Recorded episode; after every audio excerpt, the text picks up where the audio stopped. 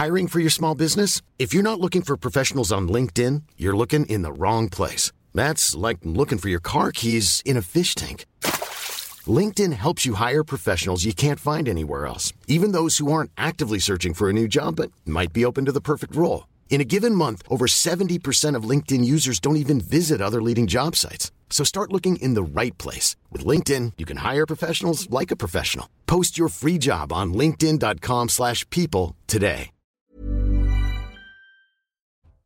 22h, top départ de Soir Info Week-end. Ravi de vous retrouver pour ce nouveau week-end. À la une de l'actualité ce vendredi, 300 migrants illégaux ont placé leur tente en plein cœur de Paris depuis 14h ce vendredi. Ils contestent les décisions des services départementaux qui n'ont pas reconnu leur minorité et ont donc déposé un recours. Des dizaines de tentes devant le Conseil d'État. Une action menée par des associations et applaudie par l'extrême gauche. Ça fait des mois qu'ils sont sous un pont à Ivry, où il commence à faire très froid, les conditions de vie sont déplorables, il n'y a que 6 robinets pour 470 jeunes. Ce qu'on demande, c'est que ça cesse, on voudrait qu'ils puissent être mis à l'abri, et qu'on leur rende un peu leur dignité et qu'on les protège comme il se doit.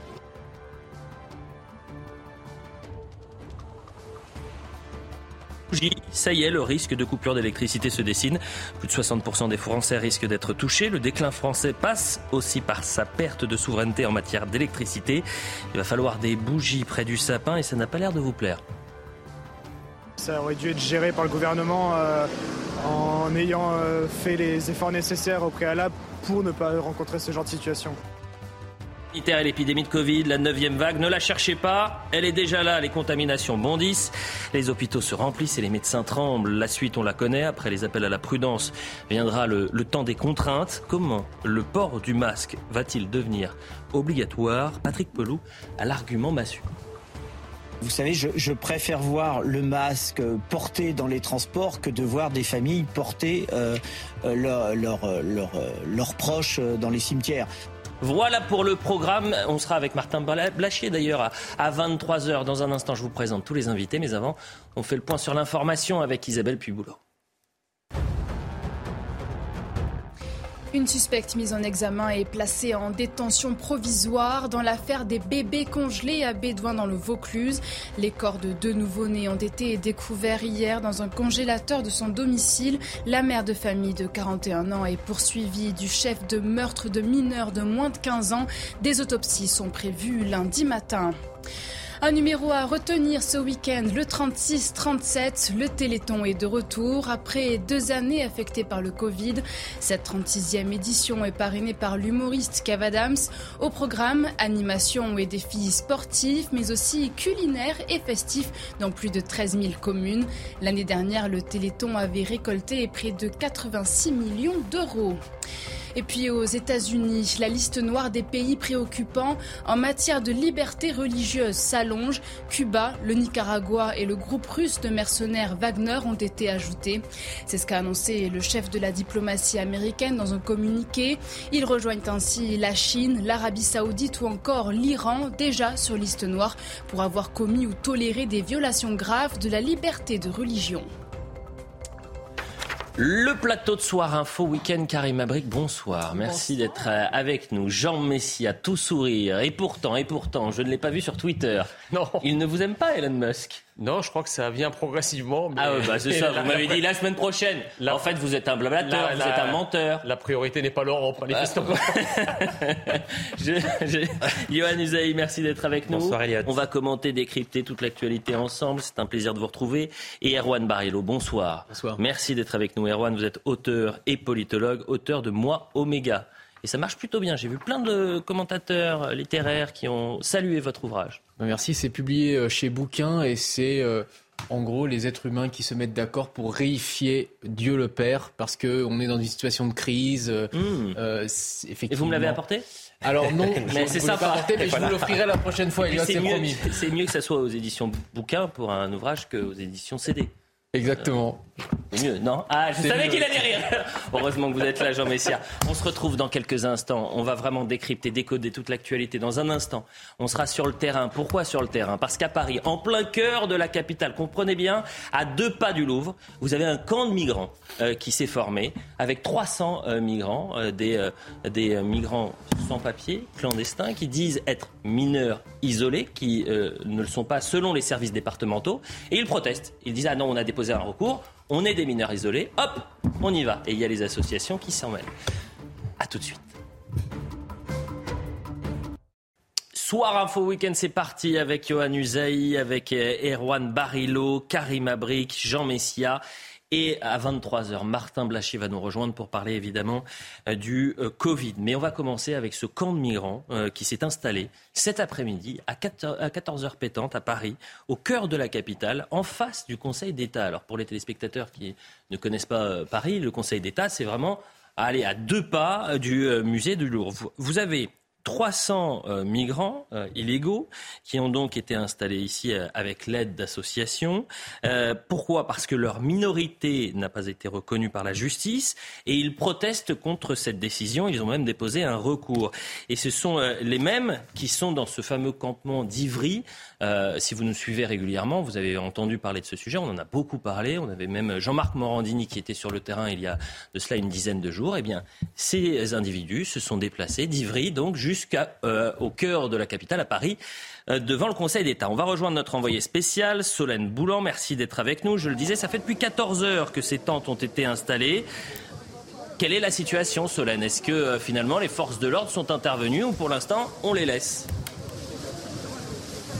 Écoutez Elliot, pour l'instant les migrants sont toujours là, vous le voyez sur ces images, des tentes, beaucoup de tentes sont installées ici devant le Conseil d'État. Plus de 300 jeunes migrants se sont rassemblés, vous l'avez rappelé, ils viennent du camp d'Ivry-sur-Seine en périphérie de Paris, donc où ils vivent depuis environ plus de 6 mois. Pour l'instant les forces de l'ordre les laissent ici puisque les associations à l'origine de cette action demandent leur mise à l'abri et indiquent vouloir rester sur place eh bien, jusqu'à ce que l'État leur propose une solution convenable, c'est-à-dire des hébergements d'urgence. Ces jeunes migrants ont donc déposé un recours devant le juge pour enfants pour une évaluation plus approfondie. On parle de jeunes migrants justement, vous l'avez rappelé, car ils n'ont pas été reconnus mineurs lors de la première évaluation réalisée par les services départementaux. Nous avons aussi vu quelques jeunes migrants avec des drapeaux du Cameroun. Beaucoup semblent être donc camerounais, puisque le Cameroun, vous avez dû le voir, a battu le Brésil 1-0 en Coupe du Monde tout à l'heure. Merci beaucoup Solène Boulan. On reste sur vos images en direct et on comprend que les conditions, même pour faire ce duplex, sont compliquées. Pourquoi ? Parce que la météo à Paris est capricieuse. Il fait extrêmement froid, il y a du vent, il pleut. Je regardais en même temps que j'écoutais attentivement Solène Boulan. Il va faire quasiment 0 degré cette nuit. Il pourrait neiger. Donc on laisse en plein cœur de la capitale, à 2 pas du musée du Louvre, un campement s'installer avec 300 migrants illégaux qui, aujourd'hui, ne sont pas considérés comme mineurs isolés. Quel regard vous portez sur ces images ? Jean Messiha, on commence. Si vous voulez, le problème, c'est que les associations demandent à ce qu'on mette ces migrants à l'abri. Il faudrait répondre qu'il faut les mettre à l'ombre, c'est-à-dire les mettre en prison et ensuite les expulser. Parce que ce sont des gens qui sont là illégalement sur le territoire national. N'importe quel pays du monde refuserait un tel état de fait. Ça, c'est la première idée. La deuxième idée, c'est que c'est pas plus mal que ces migrants s'installent devant le Conseil d'État, dont on sait que, en tant qu'institution suprême de la justice administrative, sans parler des tribunaux administratifs et des cours administratifs d'appel, c'est une chaîne juridique qui participe finalement à l'invasion, qui collabore à l'invasion et à la colonisation de notre pays. Donc que ces gens se retrouvent avec la chienlit qu'ils imposent aux Français, c'est pas plus mal. Il faudrait même aller plus loin et proposer à tous ces juges administratifs qui sont au Conseil d'État de les accueillir chez eux pour voir un peu ce que ça fait. Il n'y a aucune raison, si vous voulez, que ceux qui organisent cette politique qui a tant de conséquences négatives pour les Français n'emportent pas à un moment ou à un autre une partie de la conséquence. Elle vous inspire quoi, ces images, Erwan Barillot ? Tiens, on commence avec vous également. Oui, ça dépend. Qu'est-ce qu'on regarde ? Les associations humanitaires, leur but, c'est de regarder l'humain qu'il y a derrière. Enlever au militaire. Oui, mais l'humain... Enlever humanitaire, ce n'est pas des associations humanitaires. Effectivement. C'est des mafias. Ce sont les associations qui sont responsables de cet état de fait. On se doute que les migrants ne sont pas venus devant le Conseil d'État de leur plein gré. On est d'accord. Des associations mafieuses. Ça dépend. Je retire le terme mafieux. Où est-ce que vous mettez la focale, Jean Messiha ? Un petit peu excessif. Si vous mettez la focale sur l'humain, c'est vrai, on a des humains, des femmes, des hommes qui souffrent, peut-être même des enfants qui souffrent aujourd'hui. Je vois que des hommes, moi. Il faut les aider. Et on ne peut pas rester comme ça et laisser de côté notre devoir d'humanité, Jean Messiha. D'un autre côté, c'est vrai... Qu'est-ce qu'il y a d'humain, pardonnez-moi, je vous coupe, Erwan, mais qu'est-ce qu'il y a d'humain à installer des 300 personnes dans la rue, devant le Conseil d'État, dans des conditions d'ailleurs qui sont très rudes. Et je le disais, il va neiger cette nuit probablement dans la capitale. Ce sont des tentes de fortune.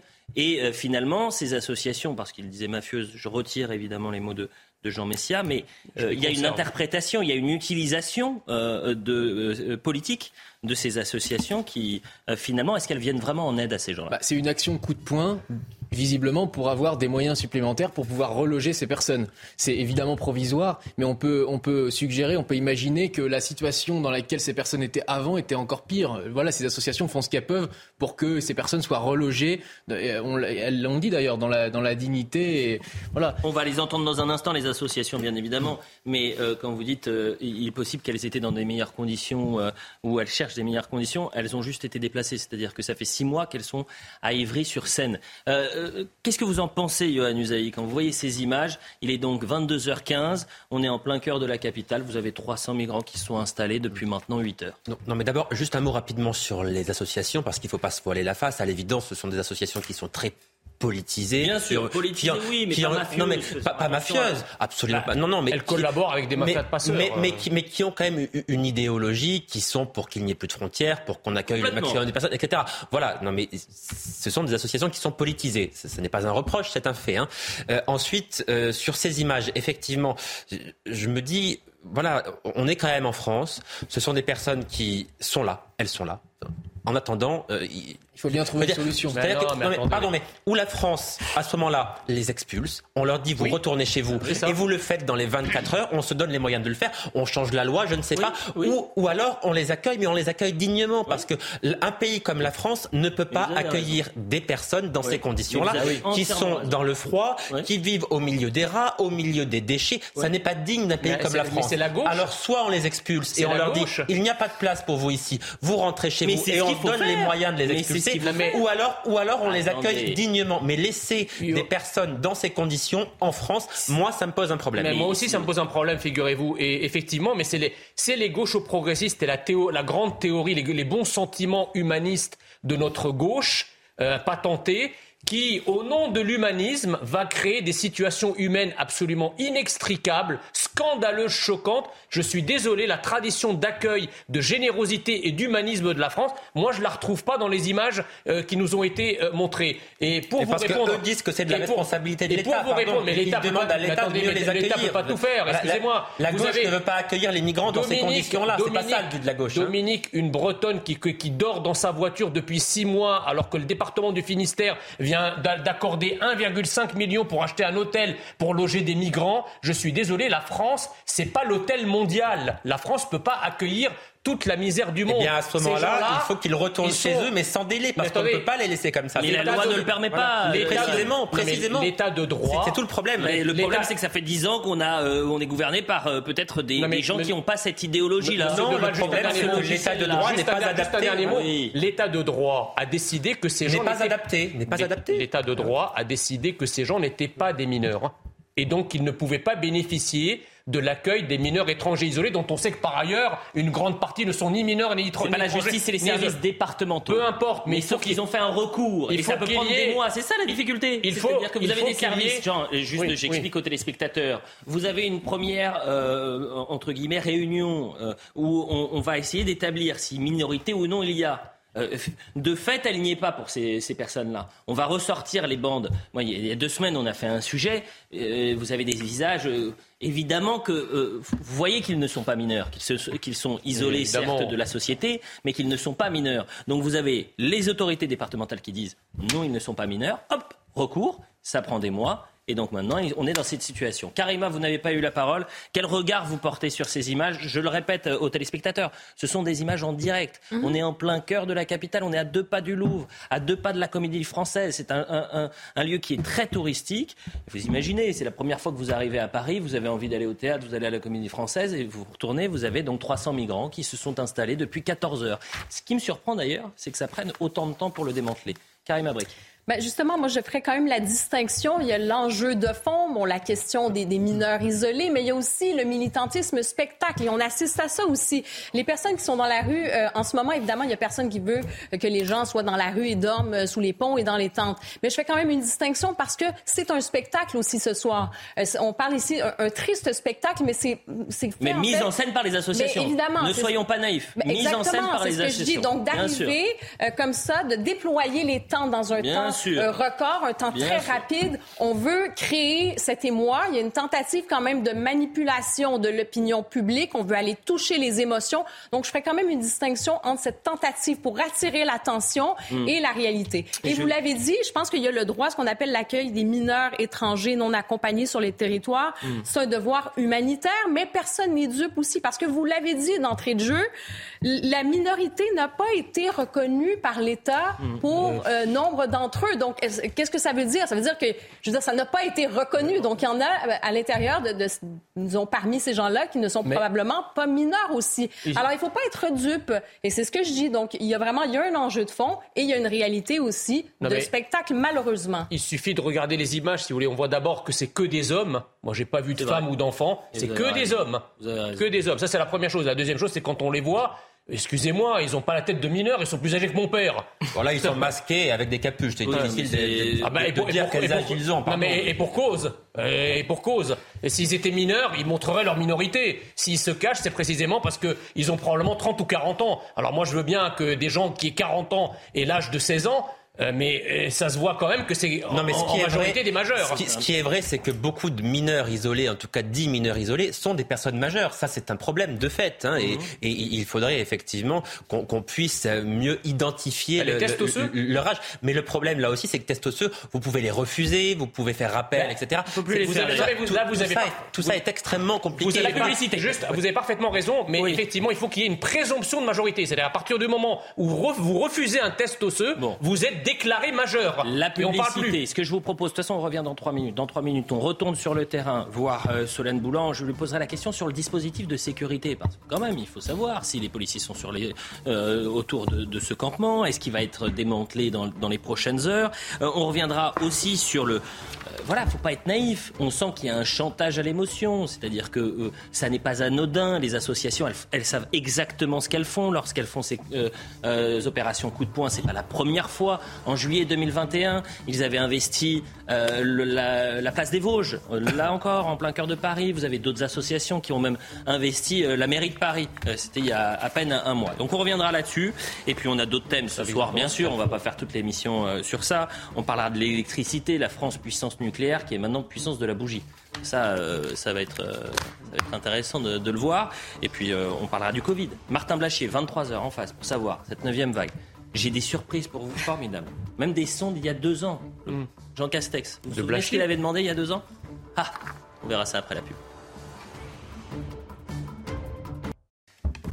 Quasiment 22h30 sur CNews, on poursuit Soir Info Week-end. Dans un instant, on retourne sur le terrain voir notre envoyé spécial qui est en plein cœur de Paris, puisqu'un camp de migrants s'y est installé en face du Conseil d'État, à 2 pas du musée du Louvre. 300 personnes illégalement sur notre territoire qui se sont donc installées avec l'appui des associations, mais également avec l'appui de responsables politiques d'extrême gauche. On voit tout ça dans un instant, mais d'abord on fait le point sur l'info, ce qu'il ne fallait pas manquer ce vendredi.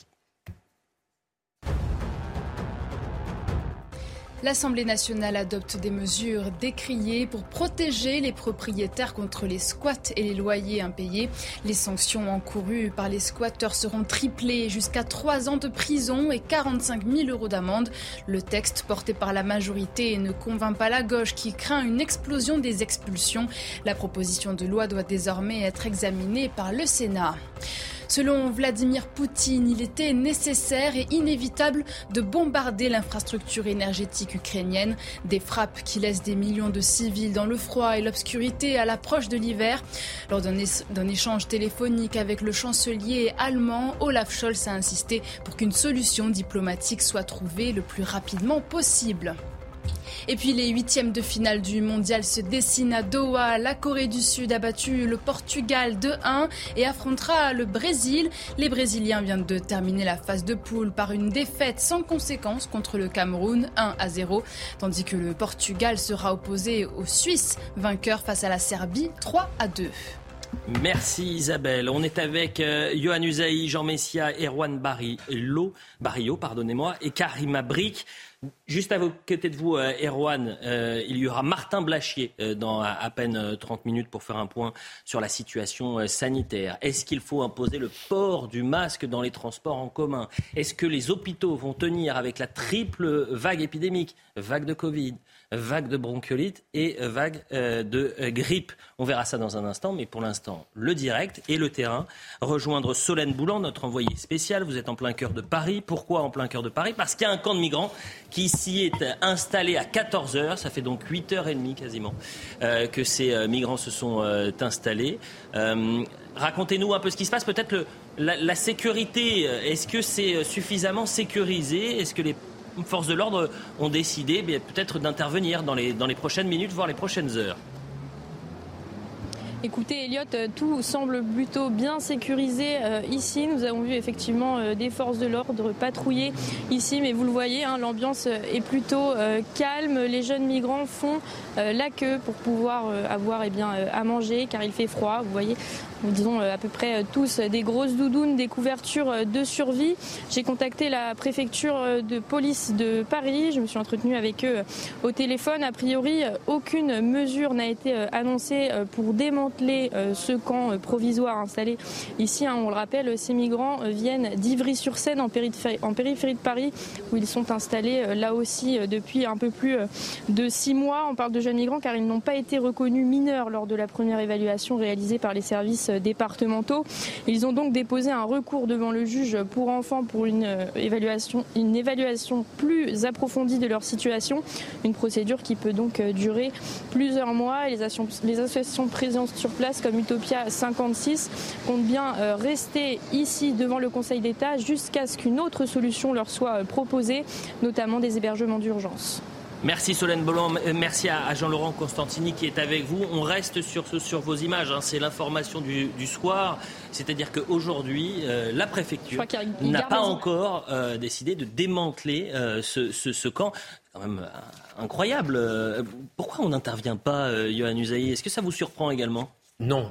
Ah bon, non, on laisse faire. Ok, on reste combien de temps comme ça ? Non, mais si vous me laissez finir, je vais vous expliquer. Mais vous me dites non. Je suis surpris. Je dis non, ça ne me surprend pas. Ah. Pourquoi est-ce que ça ne me surprend pas ?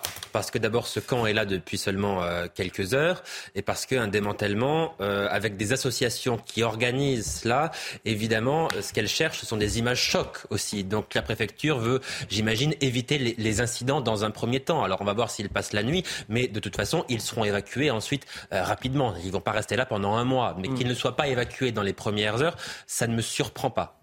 Après, le problème, effectivement, c'est de déterminer l'âge de ces personnes. Mais si la justice a déjà considéré qu'elles étaient majeures, à ce moment-là, eh bien, qu'elles acceptent de se soumettre à un test osseux. Par exemple, vous savez que le test osseux permet de déterminer vraiment de manière assez précise. À quelques mois près, on peut déterminer l'âge que vous avez. Donc, si ces personnes sont absolument certaines d'être mineures, si elles estiment qu'elles ont 15 ou 16 ans, eh bien, écoutez, qu'elles fassent un test et comme ça, le problème est réglé. Justement, ce qui est intéressant, c'est les images qu'on a en direct. Pourquoi ? Je le répète aux téléspectateurs, on est en plein cœur de la capitale, on est à côté de la Comédie Française, à 2 pas du Louvre, c'est un quartier très touristique, le Palais Royal. Vous voyez ces migrants donc sans papier qui n'ont pas été reconnus, non pas par la justice, mais par les services départementaux.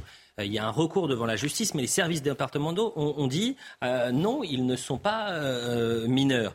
Donc là, ils sont en train de faire la queue parce qu'ils vont avoir à manger. Ils ont donc des vivres, ils ont des couvertures de sécurité, les tentes ont été installées. Tout ça est parfaitement organisé, réfléchi, préparé par les associations. Et donc on en vient à cette question qui est fondamentale. Est-ce qu'on n'est pas dans le chantage à l'émotion ? Jean Messiha. Moi, je pense qu'on est effectivement dans le chantage à l'émotion. D'ailleurs, ces associations ne sont que l'un des maillons de la grande chaîne de la collaboration à l'invasion de la France. Parce qu'on sait très bien depuis très longtemps que les associations, en fait, elles coopèrent avec les mafias de passeurs pour acheminer les migrants en France. D'ailleurs, si ces associations avaient été bien intentionnées et si ces associations étaient honnêtes dans leurs intentions, elles ne s'opposeraient pas de manière aussi farouche aux tests osseux. Si elle s'oppose aux tests osseux, c'est bien parce qu'elle veut faire passer des gens qui ne sont pas mineurs pour des mineurs afin de les installer en France. Donc c'est encore une nouvelle preuve du rôle délétère, du rôle antinational, du rôle invasif que jouent les associations, les soi-disant associations, pour installer des migrants en France. Voilà. Et moi je pense que le fait de refuser un test osseux, c'est quand même quelque chose d'assez déterminant dans la décision. Pourquoi vous refusez ? Si vous refusez, c'est vous savez très bien que vous n'êtes pas migrant. On va écouter une première réaction justement de Médecins Sans Frontières, Euphrasie Kalovla. Écoutez. Ces jeunes que vous voyez aujourd'hui, ils sont en procédure auprès d'un juge des enfants, mais ils vivent à la rue parce qu'aujourd'hui, ces jeunes n'ont pas accès à une prise en charge lorsqu'ils saisissent le juge des enfants. C'est-à-dire qu'ils ont le droit de faire appel au juge, mais par contre, ils n'ont droit à rien d'autre. Ils n'ont pas le droit d'être hébergés, ils n'ont pas d'aide financière, ils n'ont pas d'accès à l'éducation, à une formation. Ça fait des mois qu'ils sont sous un pont à Ivry, où il commence à faire très froid, les conditions de vie sont déplorables, il n'y a que 6 robinets pour 470 jeunes. Ce qu'on demande, c'est que ça cesse. On voudrait qu'ils puissent être mis à l'abri, qu'on leur rende un peu leur dignité et qu'on les protège comme il se doit. On répond quoi à cela, Karima Brik, et on reste sur les images en direct depuis le Conseil d'État? Ce que je vous dirais, je pense que je vais reprendre un peu cette formule de tentative de manipulation de l'opinion publique parce qu'on est véritablement dans cette optique-là. C'est-à-dire que la France est généreuse, la France respecte l'état de droit, la France accueille. Le problème, c'est que ça devient difficile quand il y a une espèce de dévoiement du droit d'asile. Et c'est ce qu'on voit en ce moment. C'est-à-dire que quand c'est des mineurs, effectivement, qui sont en crise, l'État prend en charge systématiquement, automatiquement. Mais ce n'est pas la réalité dans ce cas-ci, pour cette première étape, on l'a dit. Donc, la minorité qui n'a pas été encore reconnue par l'État pour cette première étape. Donc, on voit quand même qu'il y a cette tentative de chantage émotionnel parce que ces images, évidemment, on regarde ça. Si on n'est pas au courant, on regarde ça, on se dit, mais c'est quoi ce pays? Comment on peut laisser les gens comme ça. Donc, on voit ici qu'on est quand même dans un certain spectacle. Malheureusement, je trouve qu'il y a des gens ici et ces associations qui veulent les aider. D'un autre côté, il y a une instrumentalisation aussi de cette situation de ces gens. Donc, il faut encore revenir à la base. C'est toute la question des passeurs, donc d'être plus ferme sur la question des passeurs, donc d'augmenter les peines. Donc, il y a vraiment toute une question à revoir qui dépasse ces images et qui dépasse la situation actuelle. Erwan Barillot, et tout cela, je le disais, il n'y a pas que Médecins Sans Frontières qu'on vient d'entendre. Il y a Utopia 56, il y a Médecins du Monde. Donc ça a été coordonné, ça a été préparé, ça a été réfléchi par ces associations qui se sont dit on va faire une action coup de poing. Et évidemment, on va essayer de le médiatiser le plus possible. Mais les Français ne sont plus dupes. C'est-à-dire que quand ils voient ces images, évidemment, il n'y a pas d'inhumanité en disant c'est triste et c'est terrible d'ailleurs. Franchement, c'est honteux parce que vous avez des personnes là qui vont être avec moins 3, 3 degrés. Il va peut-être neiger cette nuit à Paris. Donc c'est de l'utilisation et de faire une action politique avec ces gens-là. C'est d'une tristesse. Moi, ça me terrifie. Sur l'efficacité du coup d'éclat, je ne suis pas sûr qu'elle soit au rendez-vous puisque ça peut avoir l'effet inverse. Les gens qui nous regardent se disent quand même 300 migrants devant le Conseil d'État... ça peut s'apparenter à un début d'invasion, donc je pense que l'effet sera contre-productif, ça c'est mon avis. Mais ce qu'on voit aussi, c'est plus globalement, c'est le retour de la tragédie. Je suis désolé, monsieur Messiha, mais vous construirez jamais de mur assez haut pour empêcher ces gens qui n'ont rien à perdre de venir dans notre pays. Les riches le font, ils n'ont aucune intrusion. Vous avez vu les 3 migrants qui sont restés sur le gouvernail qui a traversé l'Atlantique pendant 11 jours, c'est-à-dire qu'ils sont prêts à prendre des risques inconsidérés pour venir dans notre pays. C'est pas les questions juridiques, test osseux, pas test osseux. Donc il faut rien faire. Non, mais ce que je veux dire, c'est qu'il faut à un moment donné prendre du recul, peut-être être un peu stoïcien et se dire qu'on vit le retour de la tragédie. Excusez-moi, attendez. Parce qu'on est devant la communauté française. Non, excusez-moi, attendez, je suis désolé. Le fait de prendre des actions pour arrêter les migrations ne garantit pas qu'on arrivera à une immigration zéro. Ça sera probablement pas le cas. Mais on peut pas partir de cet argument-là pour dire on fait rien. Parce que là, on est dans une forme d'impossibilisme et d'excusisme qui est absolument insupportable. Ça, c'est la première chose. Il faut effectivement prendre des mesures. Ça freinera l'immigration, et l'invasion de l'Europe, même si ça ne l'arrêtera pas. Mais entre zéro et la situation actuelle, avouez quand même qu'il y a des marges appréciables de progrès. Moi, je crois que vous ne l'arrêterez pas, quelles que soient les mesures. Non, on l'arrêtera. On la freinera considérablement, ce qui est déjà un progrès. Ça, c'est la première chose. La deuxième chose, c'est que je ne comprends pas comment les gaucho-progressistes qui nous gouvernent trouvent toujours à s'émouvoir de la misère quand elle vient de l'autre bout du monde, sans jamais s'émouvoir de la misère qu'il y a en bas de leur immeuble. C'est quand même les misères, monsieur Messiha.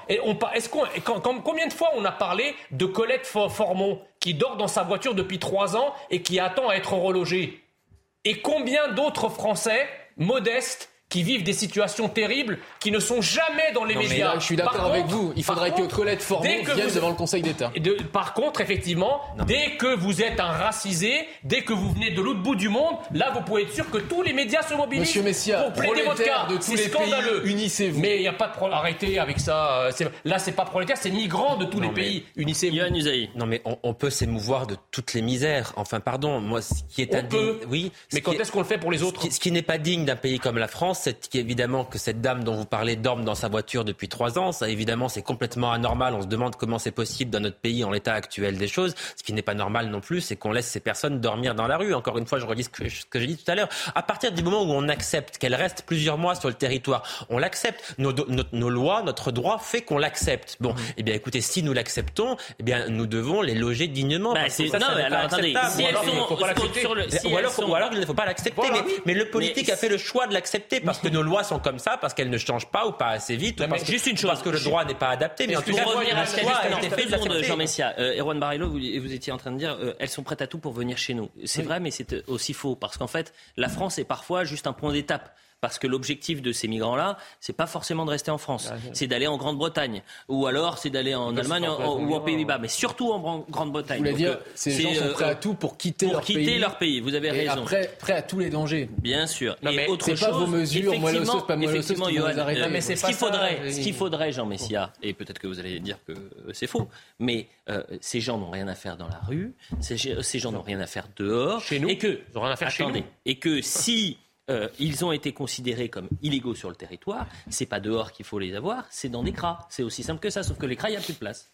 Non mais si vous voulez le problème, il faut le prendre à la racine. S'ils sont considérés comme illégaux. Il faut le prendre à la racine, c'est-à-dire qu'il faut... Les CRA, c'est pour les expulsions.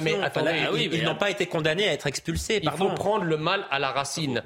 Il faut effectivement faire un blocus naval, oui. En Méditerranée de toutes les embarcations de migrants illégaux qui n'ont qu'un seul objectif, c'est l'invasion et la colonisation de l'Europe. Bon, il faut les bloquer. Attendez, quand vous voyez comment ça... ce mot-là quand même. Pardon, attendez, qu'est-ce que c'est ça si vous... vous rigolez ou quoi? Vous avez vu le comportement d'un certain nombre d'immigrés et d'un certain nombre de personnes qu'on accueille chez nous généreusement et qui s'attaquent à la France, qui s'attaquent à sa population, qui poignardent, qui agressent, qui violentent. Enfin, excusez-moi, moi quand je vais dans un pays et que je veux m'y installer, je me comporte pas comme ça. Sauf si je me crois chez moi. Et dans ce cas-là, c'est une colonisation. Oui, mais pardon, Jean Messiha. Non, mais là, ce que vous dites, vous laissez entendre que tous ces jeunes gens-là seraient des criminels, seraient des délinquants. Ça n'est pas le cas de tout le monde. Non, mais qu'il y ait un problème de sécurité. C'est inaudible, cet argument. Non, pardon, mais qu'il y ait un problème de délinquance lié aux mineurs isolés, ça, c'est un fait. Les chiffres le prouvent, etc. Qui sont majeurs dans certains cas. Mais on ne peut pas nier aussi que certains viennent ici aussi de bonne foi, parce que ne laissons pas croire aux gens non plus que ce phénomène migratoire va s'arrêter du jour au lendemain par miracle. Au contraire, il est appelé à s'amplifier. Mais pas du tout. Pardon, Jean Messiha. Mais si nous ne prenons pas des mesures drastiques, ce phénomène est appelé à s'amplifier pour tout un tas de raisons, pour des questions économiques, pour des questions climatiques. Donc, il faut s'emparer du problème, manifestement. On est passé de l'impuissance de la volonté à la volonté d'impuissance. Donc en fait, les migrations de manière générale, c'est un phénomène météorologique. Non, on ne peut pas lutter contre. Non, mais il n'y a rien à faire. Non mais pardon, c'est pas ce que j'ai dit. Ne faites pas semblant de ne pas comprendre. Non, attendez. Aujourd'hui, moi je vous dis que si vous avez une politique migratoire ferme, vous pouvez drastiquement arrêter l'immigration. Alors ne me dites pas vous recherchez l'immigration zéro. Et comme vous ne pouvez pas l'obtenir, il faut rien faire. Parce que ça, c'est un discours qui est inaudible. Pas vous, mais en général. La première, s'il vous plaît, évitez de crier. On est ensemble, on s'entend bien. Et on vous entend même très bien. On vous entend très très bien. Et la deuxième, la plus importante, c'est que ce que dit Yohann Usaï, c'est un fait. La vague migratoire et tout le monde de plutôt normalement constitué, c'est que elle est importante aujourd'hui, mais elle sera encore plus importante demain. Oui. C'est-à-dire que les déplacements de population, ils seront peut-être 2, 3, 4 fois mais plus importants. Comment font des pays comme la Hongrie, la Pologne, la République tchèque pour ne pas ça. C'est ça que si je fais la traduction du Yohann Usaï. Voilà. Dernière chose, on retourne une dernière fois sur le terrain voir notre envoyée spéciale Solène Boulan qui est avec Jean-Laurent Constantini. Solène, est-ce qu'on en sait un tout petit peu plus, c'est-à-dire que c'est parti pour durer, c'est-à-dire que cette nuit, ces 300 migrants illégaux vont dormir au pied du Conseil d'État, à quelques pas du musée du Louvre, dans un quartier aussi touristique. Et ils se sont installés, je le rappelle, à 14h aujourd'hui, donc ça fait un peu plus de 8h, bientôt 9h. A priori, oui, Elliot, c'est ce qui va se passer. Ces jeunes migrants vont dormir ici, devant les portes du Conseil d'État, en plein cœur de Paris. C'est ce que m'a confié en tout cas la préfecture de police de Paris au téléphone tout à l'heure. Pour l'instant, les forces de l'ordre ne sont pas sommées de dire à ces jeunes migrants de partir. Plus de 300 jeunes se sont rassemblés ici. Ils viennent du camp d'Ivry-sur-Seine, en périphérie de Paris, où ils vivent depuis environ 6 mois. On parle de jeunes migrants car ils n'ont pas encore été reconnus mineurs, car lors de leur première évaluation réalisée par les services départementaux, on leur a dit qu'ils n'étaient pas mineurs. Ils ont donc déposé un recours devant le juge pour enfants pour une évaluation plus approfondie, une procédure qui peut durer donc plusieurs mois.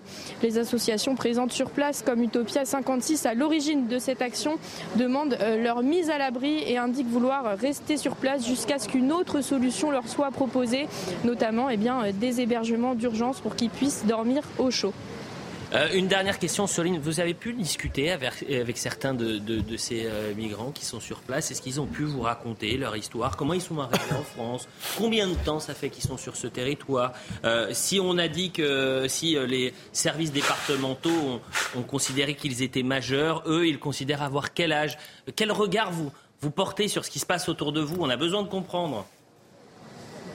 Écoutez, Elliot, c'est un peu compliqué ici parce que beaucoup ne parlent pas français. Nous en avons rencontré un tout à l'heure qui était de Gambie. Nous allons discuter avec lui un peu plus longtemps après ces duplex. En tout cas, ce qui est sûr, c'est que certains semblent très jeunes, d'autres un peu moins. Je pense que le juge saura plus déterminer que nous l'âge qu'ils ont. En tout cas, voilà, a priori, ils vont passer la nuit ici. Là, derrière nous, ils font la queue pour se restaurer, avoir un petit peu à manger et reprendre un peu de force pour cette nuit qui s'annonce évidemment difficile, vous le voyez.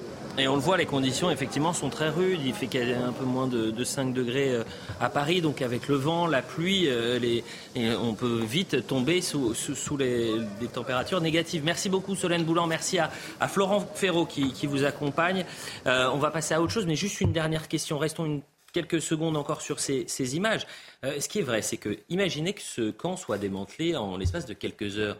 Mais on va vous dire, attendez, c'est parce que on est en plein cœur du Paris qu'on arrive à le démanteler aussi rapidement. Et quand c'est Porte de la Chapelle et quand c'est à Ivry, ça prend des mois. Mais ça règle pas le problème. En plus, ça règle pas le problème. Vous allez le démanteler, ils vont retourner sur la Chapelle. Qui regarde les images, qui regarde ces news ce soir, l'habitant de Porte de la Chapelle, il se dit mais attendez, on se fout de moi ou quoi ? C'est-à-dire que là, on va le garder 24 heures. Moi, ça fait un an que ça dure. Mais attendez, mais c'est-à-dire plus vous installez des camps de migrants au plus proche de ceux qui promeuvent cette politique d'immigration, et plus les camps sont démantelés rapidement. C'est ça qui est incroyable. Et puis si les associations sont si allantes sur le plan humanitaire, pourquoi ils n'organisent pas des sit-in de SDF français au même endroit ? Mais écoutez, pourquoi ? Avançons, voilà ce qu'on pouvait dire sur cette thématique, évidemment, on y reviendra. Voilà, on va en reparler ce week-end, on continuera à parler de cette situation et les conditions dans lesquelles ils vont passer la nuit sont évidemment très rudes. L'électricité apparaît. L'électricité, j'ai commencé, après c'est un peu démago de dire ça, mais puissance nucléaire, désormais puissance de la bougie. La France qui est en train de se préparer au pire, avec ces coupures qui pourraient tous nous toucher, enfin tous, 60% de la population, et c'est ça qui est aussi injuste, c'est que ça touchera bien évidemment évidemment les zones rurales plutôt que les zones urbaines. Voyez le sujet justement de la rédaction de CNews sur la situation, parce que beaucoup de communes se préparent et certaines ont reçu des mails vous expliquant que les coupures, ça risque d'être très sérieux à partir de janvier. À la sortie de l'école, le mail envoyé par l'entreprise locale de distribution d'électricité est sur toutes les lèvres. En dernier recours, le délestage du réseau pourrait être assuré par des coupures localisées et temporaires d'une durée de 2 heures. Dans ce cadre, pensez à vous munir d'une pile électrique ou d'une bougie. Des coupures qui pourraient entraîner une fermeture temporaire des salles de classe. Oh ben on trouvera une solution, on les gardera et puis voilà, il n'y a pas le choix, il faut s'adapter de toute façon. Soit on s'arrange, il y en a un qui ira pas au travail ou sinon les grands-parents s'ils peuvent les garder ou des copains et puis on s'arrangera quoi. Un peu plus loin chez ce traiteur et caviste, Christelle travaille avec son frère qui espère pouvoir s'adapter à l'approche des fêtes. Certainement qu'il va changer, oui, les plages horaires pour les cuissons, je pense, oui. Vu qu'on est prévenu à l'avance, on pourra l'anticiper. Pour limiter la consommation d'énergie et éviter toute coupure, le directeur du réseau rappelle l'importance des éco-gestes. Ça va contribuer à baisser le niveau de la demande et donc à nous permettre de rester constamment en situation de distribuer l'électricité. En cas de délestage, les habitants des secteurs concernés seront prévenus la veille par SMS. Cet hiver, près de 60% des Français pourraient être touchés par des coupures d'électricité. Voilà pour le sujet, le reportage. Réaction politique cette fois-ci, Jordan Bardella qui fait une sorte de débriefing de tout ce qui s'est passé ces dernières années et il appelle le gouvernement à présenter ses excuses parce que pour lui la responsabilité c'est le gouvernement Macron. Écoutez. Je veux dire, on est en France en 2022, on est officiellement la 7e puissance mondiale et on est en train de nous expliquer qu'on va potentiellement couper le générateur d'électricité, que des écoles seront amenées à fermer, que les systèmes d'alarme dans les bâtiments publics ne fonctionneront plus, que les réseaux de télécommunications seront mis à l'arrêt et que les feux de signalisation pourront également s'arrêter. Je pense que Emmanuel Macron et Madame Borne devraient s'excuser. Parce que en organisant le sabordage de notre filière nucléaire depuis maintenant 5 à 10 ans, puisque je rappelle qu'Emmanuel Macron était ministre de l'économie avant, ils ont mis la France aujourd'hui dans une situation de précarité énergétique qui fait davantage penser au tiers-monde qu'à des pays développés. Je rappelle juste les propos d'Emmanuel Macron juin 2022. Je veux vous rassurer. Il n'y a aucun risque de coupure parce que quand il y a des besoins, on s'approvisionne sur le marché européen. Quand j'entends à l'extrême gauche ou l'extrême droite des propositions consistant à dire qu'il faut sortir du marché énergétique européen, c'est absurde, c'est une absurdité ce que proposent Mélenchon et Marine Le Pen. C'est le blackout, c'est le risque de la coupure. Aujourd'hui, il y a des semaines où on ne produit pas assez et EDF achète l'énergie chez les voisins. Et à l'inverse, il y a des semaines où l'on produit plus que ce dont on a besoin et on vend notre énergie aux voisins. Ça, c'était en juin 2022. Résultat, aujourd'hui, il y a des risques de coupure. Franchement, quel fiasco encore. J'ai l'impression que ce mot fiasco, on peut l'utiliser sur plein de thématiques. La santé, l'immigration et maintenant l'énergie. Non, mais que ce soit un fiasco, c'est sûr.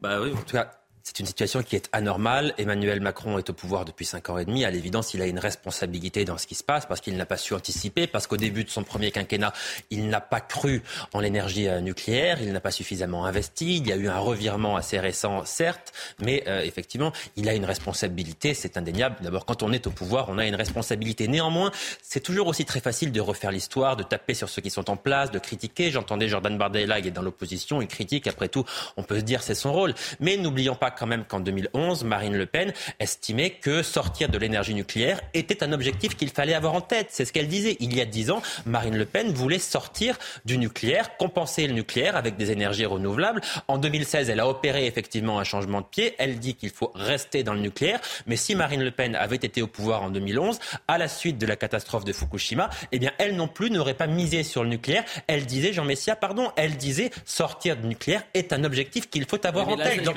moi, je veux bien entendre Jordan Bardella aujourd'hui donner des leçons au gouvernement, dire François Hollande a mal fait les choses, mais Marine Le Pen à l'époque, était... En 2011, mais 2011 c'est il y a 10 ans, mais tout le monde se réveille, il y a que les imbéciles qui changent pas d'avis. Mais qu'est-ce que vous dites, en politique, changer d'avis sur des sujets aussi stratégiques, c'est une faute politique, excusez-moi, quand on critique François Hollande qui a opéré un mauvais choix en 2012, c'est une réalité, mais que vous faisiez le même choix à l'époque, c'est un peu facile. D'abord, Marine Le Pen ne faisait faisait pas le même choix. Et je pense que sur la politique, Jordan Bardella a parfaitement raison. Je vous rappelle quand même que Emmanuel Macron avait été élu comme président de la Startup Nation. Donc quand vous entendiez ça, vous imaginiez nanotechnologie, métavers, certainement pas bougie et lampe à huile. Excusez-moi. Alors effectivement, un président de la République est toujours responsable de la politique. Mais j'ai dit la même chose. Vous avez dit qu'il avait une responsabilité. Tout à fait. Mais je veux dire, on est quand même dans une situation ubuesque où ce que dit Emmanuel Macron, à savoir que si Jean-Luc Mélenchon ou Marine Le Pen avaient été au pouvoir, on aurait eu des coupures. Excusez-moi, il cumule les défauts des deux personnes qu'il cite comme étant le pire de la scène politique. Emmanuel Macron, toujours. Et ça, alors, dernière chose, je m'étonne, si vous voulez, que tout le monde médiatique, notamment France Inter, qui interrogeait Jordan Bardella dans votre reportage, ne pipe mot, pas une critique du monde médiatique sur ce qui arrive, probablement pour pas faire le jeu de l'extrême droite. Attendez, parce que franchement, dans un instant, vous verrez, il y a le Marc Noiset, qui est le président du SAMU Urgence, il nous explique des situations qui peuvent être gravissimes. C'est-à-dire que les coupures de courant peuvent avoir des conséquences. On n'a même pas idée de ce qui peut arriver. Bien sûr. Même pas idée. Écoutez, Emmanuel Macron toujours en 2020. La France va prendre le tournant de la 5G parce que c'est le tournant de l'innovation. Et j'entends beaucoup de voix qui s'élèvent pour nous expliquer qu'il faudrait relever la complexité des problèmes contemporains en revenant à la lampe à huile. Je ne crois pas au modèle Amish. Et je ne crois pas que le modèle Amish permette de régler les défis de l'écologie contemporaine. Le pire, c'est que le modèle Amish, Karima Brik, on y vient tout droit. Ouais, j'allais dire peut-être même que les Amish sont peut-être les mieux équipés nos Amish aujourd'hui, je vous dirais. Alors, il faut faire attention même, je vous dirais. Bien sûr. Non, mais franchement... Non, tout à fait. Écoutez... Moi, je regarde la situation et vous savez, je suis une grande amoureuse de la France et en même temps, je tombe en bas de ma chaise, comme on dit, parce que je me dis la France, 7e puissance économique mondiale, 3e puissance économique en Europe. Alors, comment on peut en arriver là? Donc, je comprends qu'il y a eu des décisions dans le passé, des pressions, la question du nucléaire, la question écologique. Déjà, à l'époque, il y avait de la pression des écolos là-dessus. Mais la responsabilité, je pense, des gouvernements, c'est de dire, OK, si on ne fait pas ce choix-là, on doit prévoir, on doit s'assurer peut-être qu'il y ait une autre solution pour compenser ça. Donc, il y a une responsabilité. Écoutez, regardez les pays dans le monde. Je veux dire, en ce moment, ça se passe en France. Ça se passe en Europe, globalement. En Europe, c'est important de le dire. Oui, mais la différence, c'est que si on avait gardé notre parc nucléaire comme tel quel, ou en tous les cas en le maintenant, en investissant, on n'arriverait jamais à cette situation-là. Jamais. Écoutez, en revanche, ce qui est gravissime. C'est pas vrai. Et vous pouvez répéter un mensonge éternellement. Ça n'est pas vrai. Non, je dis ce que vous dites n'est pas vrai. Non. Donc si on avait développé le nucléaire, on serait pire. Pardon. À la double. Non, mais le problème n'est pas. Le problème n'est pas qu'on ait fermé des centrales nucléaires. On a fermé Fessenheim, d'accord, mais Fessenheim, ça devait être compensé par Flamanville. Or, il se trouve que Flamanville, pour l'instant, il y a 10 ans de retard. Bon. Oui. Et là, le problème n'est pas qu'on n'ait pas suffisamment de centrales. Le problème, c'est que ces centrales sont en maintenance. Non, mais ça n'est pas le même problème.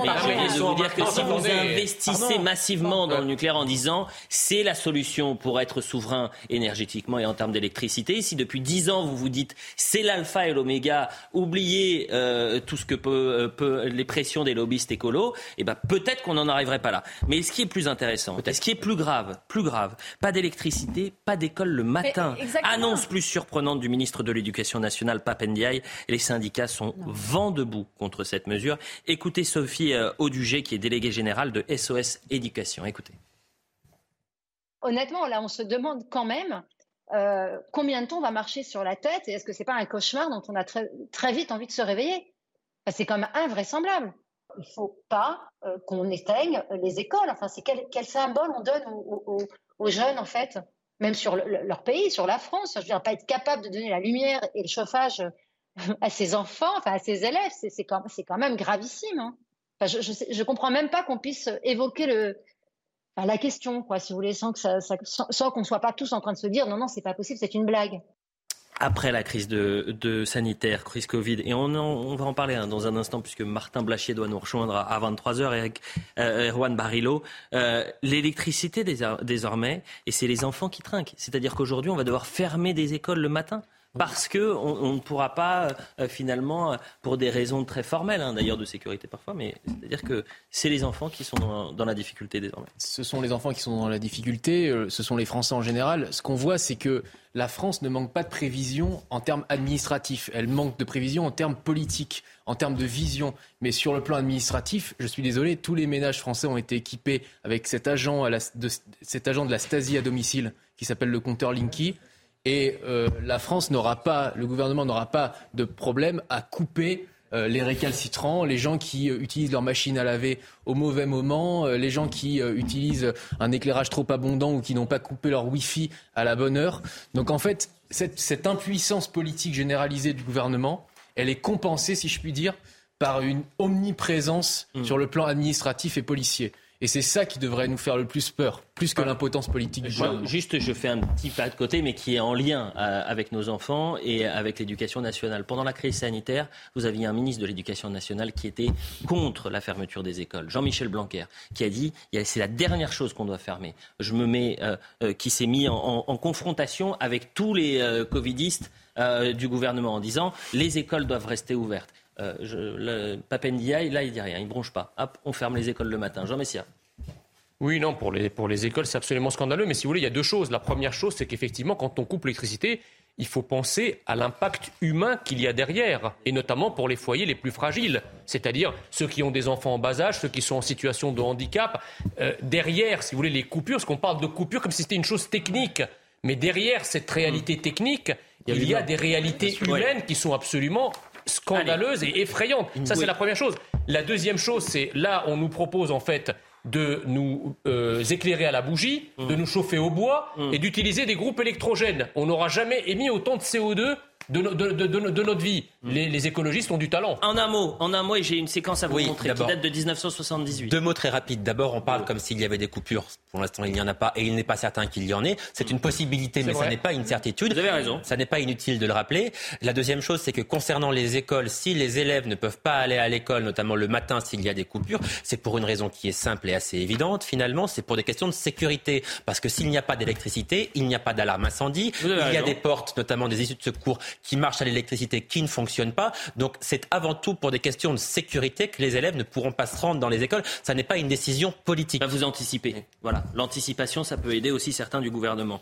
Écoutez cette séquence, parce qu'il y a déjà eu des blackouts. Le dernier blackout dans l'Hexagone, il remonte à 1978. Décembre 1978, la panne avait gagné la quasi-totalité du pays pendant près de 4 heures, aux rares exceptions de certaines zones sur la partie orientale qui étaient alimentées directement par les voisins italiens et allemand.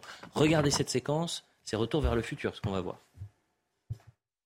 Panne d'électricité à travers presque tout le territoire, la pagaille qui s'installe en quelques minutes, des ascenseurs bloqués, la circulation dans les grandes villes complètement paralysée, le métro et les trains stoppés quelque part en rase campagne ou dans les tunnels, le trafic aérien perturbé. Les conséquences de ce qui s'est passé ce matin ont été évidemment nombreuses et beaucoup d'entre vous ont certainement subi les conséquences de cette panne d'électricité surprise.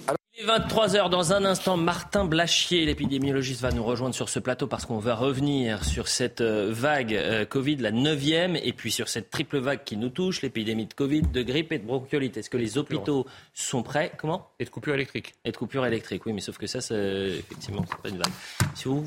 Vraiment, vous n'êtes pas sympa ce soir. 23h, le point sur l'info. Et ensuite, on revient sur l'épidémie de Covid. À tout de suite. Valérie Pécresse visée par une enquête préliminaire au parquet national financier.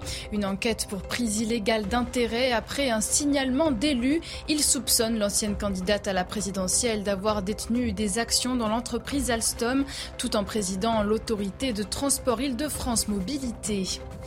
Les prix des péages des autoroutes vont augmenter dès le 1er février, plus 4,75% en moyenne.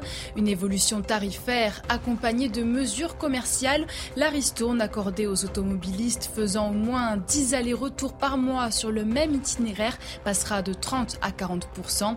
Les véhicules électriques bénéficieront d'une réduction de 5% pendant un an sur tout leur trajet. Et puis J-2 avant les 8e de finale où l'équipe de France affrontera à la Pologne. Les deux nations se feront face pour la deuxième fois en tournoi majeur, la dernière grande rencontre datant du 10 juillet 1982. Les Bleus s'étaient inclinés 3-2 lors du match pour la troisième place en Coupe du Monde. Alors les hommes de Didier Deschamps prendront-ils leur revanche? Coup d'envoi dimanche à 16h. Voilà pour le point sur l'information d'Isabelle Pubulot. Si vous nous rejoignez à un peu plus de 23h sur CNews, on est en direct jusqu'à quasiment minuit. Martin Blachier nous a rejoint. Merci Martin. Vous êtes épidémiologiste. Vous allez tout nous expliquer sur cette 9e vague de Covid, mais pas que. Il y a aussi l'épidémie de grippe, de bronchiolite. Est-ce que les hôpitaux vont tenir? On va se poser la question du masque dans les transports. Est-ce qu'il est obligatoire? Est-ce qu'il faut qu'il devienne obligatoire? Et les soignants non vaccinés. Le programme, il est très important.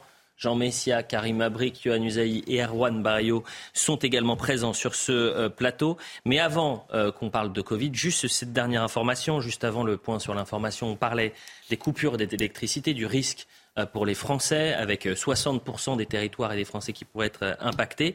Et il y a cette déclaration qui est en fait la plus inquiétante, celle de Marc Noiset, président du SAMU Urgence de France. Voilà ce qu'il dit. Si vous appelez le 15, le 17 ou le 18 de votre portable et que l'antenne de votre opérateur n'est pas alimentée, votre appel ne passera pas. En revanche, si vous appelez le 112, c'est le numéro d'urgence européen. Tous les opérateurs sont obligés de prendre votre appel. Mais en fait, c'est terrifiant, Yohann Usaï. C'est-à-dire qu'aujourd'hui, mais qui sait en janvier, comment on va être certain qu'une personne, par exemple, votre proche qui fait un malaise, qui se blesse, vous essayez d'appeler le 17, le 10. Mais moi, je ne savais même pas qu'on pouvait appeler le 112, par exemple. Oui, à l'évidence, si, encore une fois, si il y a des coupures, il y a. Non, mais ça n'est pas inutile de vous le rappeler, raison. Parce que ça n'est pas quelque chose d'acquis et de définitif. Vous avez raison. S'il y a des coupures, effectivement, ces coupures concerneront davantage les campagnes d'abord, et effectivement, dans ces zones-là, on se dit que ça pourrait éventuellement conduire à des drames, parce que même sur une courte durée, si pendant 2 heures, vous n'avez pas accès aux services de secours, on peut imaginer, oui, que ça peut donner lieu à ce nombre de drames, parce que d'abord, le 112 ne sera pas accessible sur l'ensemble du territoire s'il y a des coupures d'électricité, et en plus, le fait est que tout le monde ne connaît pas le 112. Alors peut-être y aura-t-il des campagnes, etc., pour faire connaître davantage ce numéro. Il est quand même connu d'une partie importante de la population, mais c'est vrai qu'une autre partie ne connaît pas ce numéro d'urgence, qui est le numéro d'urgence européen. Où que vous soyez en Europe, vous faites le 112 et vous tombez sur les services de secours. Voilà. Je ne suis pas sûr que ma grand-mère connaisse le 112, par exemple. Je ne suis pas sûr que le 112 marche. Mais c'est pas que, alors qu'il marche, ça je sais pas, mais surtout d'appeler le 112, Jean Messiha, franchement. Non mais je suis pas sûr que ça marche. Pourquoi le 112 marcherait? On est dans la tiers-mondisation de notre pays. Mais je voudrais rebondir sur ce que disait Yohann Usaï, où il a raison. Et ensuite on parle du Covid. Il n'est pas à exclure que le gouvernement peut-être cherche à dramatiser ces histoires de coupures en alertant l'opinion sur d'éventuelles coupures, pour si jamais ces coupures n'interviennent pas, qu'ils puissent évidemment se vanter d'avoir bien géré la situation. On est peut-être face à un coup politique, comme on a pu en voir pour le Covid, quand il y a eu des dédramatisations absolument outrancières par moment, et où finalement les choses, comme en janvier, où tout le monde disait qu'il fallait fermer les écoles, il fallait reconfiner, etc. Et puis le gouvernement a pu se targuer par la suite, notamment Emmanuel Macron, d'avoir bien géré les choses. Donc on est peut-être aussi dans le même style. Je vois pas trop l'intérêt, mais bon, écoutez, développez votre théorie complotiste, il n'y a pas de problème. Non, mais c'est pas Martin Blachier est avec nous, le Covid. On parle de l'épidémie maintenant, et c'est ça qui est très important. Moi, je suis tombé sur une toute dernière information, je ne sais pas si vous l'avez vu, Martin Blachier, mais l'OMS considère que 90% de la population mondiale présente une forme d'immunité.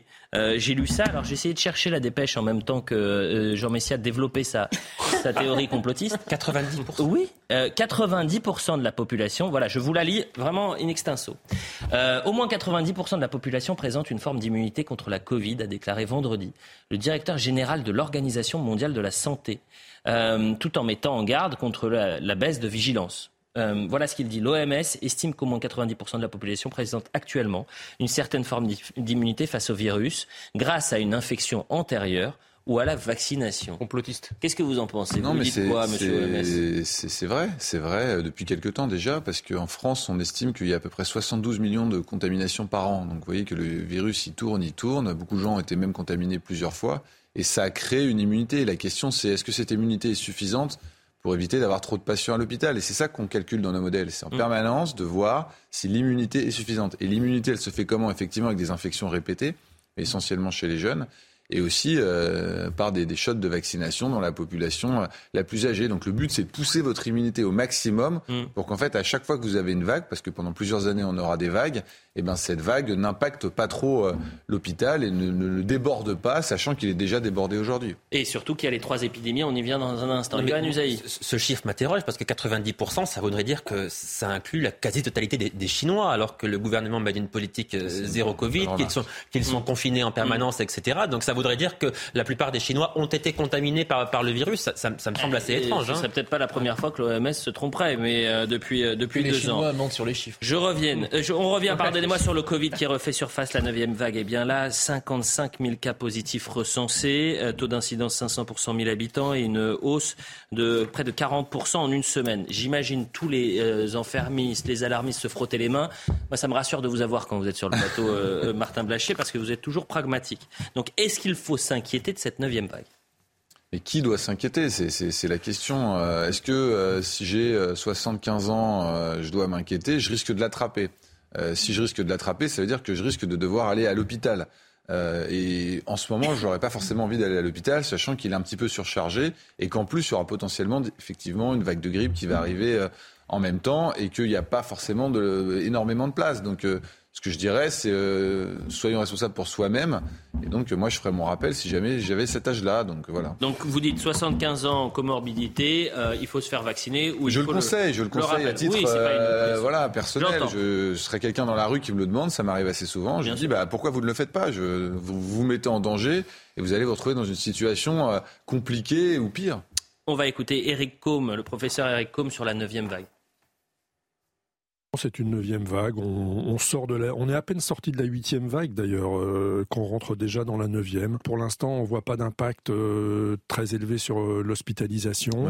Oui. C'est vrai qu'il y a un impact au niveau des urgences, évidemment, mais qui reflète plutôt la désertification médicale en ville, je pense, même si les consultations SOS médecins augmentent également, mais en tout cas les hospitalisations n'augmentent pas, les décès n'augmentent pas non plus. Après, il faut savoir quand même qu'on a toujours environ 50 décès par jour du Covid.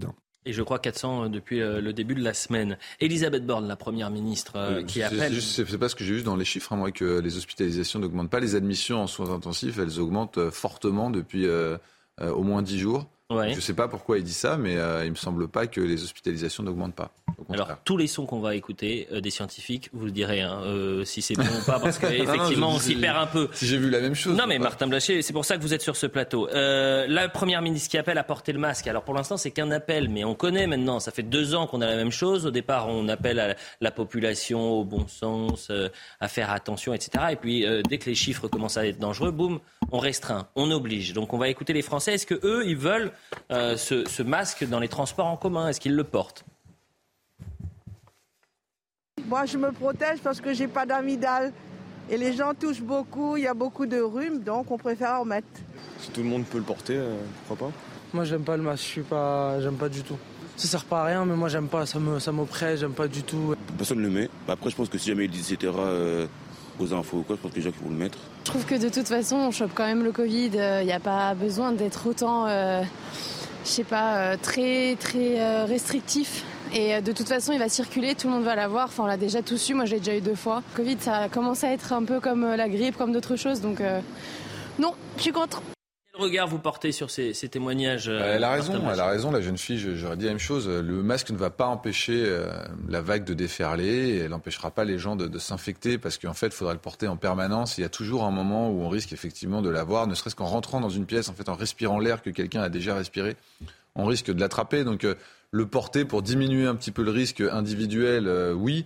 Mais en tout cas, c'est pas ça qui va empêcher les vagues et de grippe et de Covid et toutes les vagues respiratoires de l'hiver de se faire. On l'a vu, on a porté le masque depuis des années, depuis 3 ans maintenant, et les vagues sont quand même arrivées. Donc ce masque n'est pas un bouclier absolu, et en tout cas, il n'empêche pas la propagation des vagues. Donc pour un politique, en fait, c'est un moyen de montrer qu'on prend la chose au sérieux, en préparant les idées que la vague va de toute façon... passer dans la population. Je vous dis, il y a 72 millions de Français, 72 millions quasiment d'infections pas toutes diagnostiquées probablement par an, donc c'est pas le masque qui les empêche. Et surtout, si on porte le masque, pour résumer, dans le transport en commun, faut, si bon sens il y a, faut le porter dans un bar où il y a une activité, on parle avec tout le monde, faut limite le porter sur ce plateau. Erwan, vous voulez réagir ? J'avais une question pour Martin Blachier, je ne comprends pas, puisqu'on est à 90% de taux d'immunité. Vous avez dit que le taux d'immunité, c'était 90%. Comment ça se fait que le virus circule toujours et comment ça se fait qu'il y ait une 9e vague ? Tout le monde a attrapé la grippe une fois dans sa vie et vous pouvez la réattraper. C'est exactement la même chose. En fait, et les études ont montré que ce n'est pas parce que vous avez attrapé le Covid l'année dernière et que vous avez été à l'hôpital que l'année d'après, vous n'allez pas aller à l'hôpital. Donc certes, il y a une immunité qui s'est créée. Donc c'est plus comme quand le virus a déferlé sur une population totalement naïve.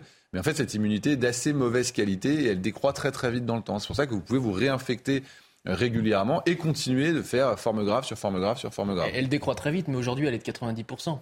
Donc elle est quand même haute. C'est ça qu'on n'arrive pas à comprendre. Un peu d'immunité, mais si vous avez 10% d'immunité, ça ne vous empêche pas de tomber très malade. Ah d'accord.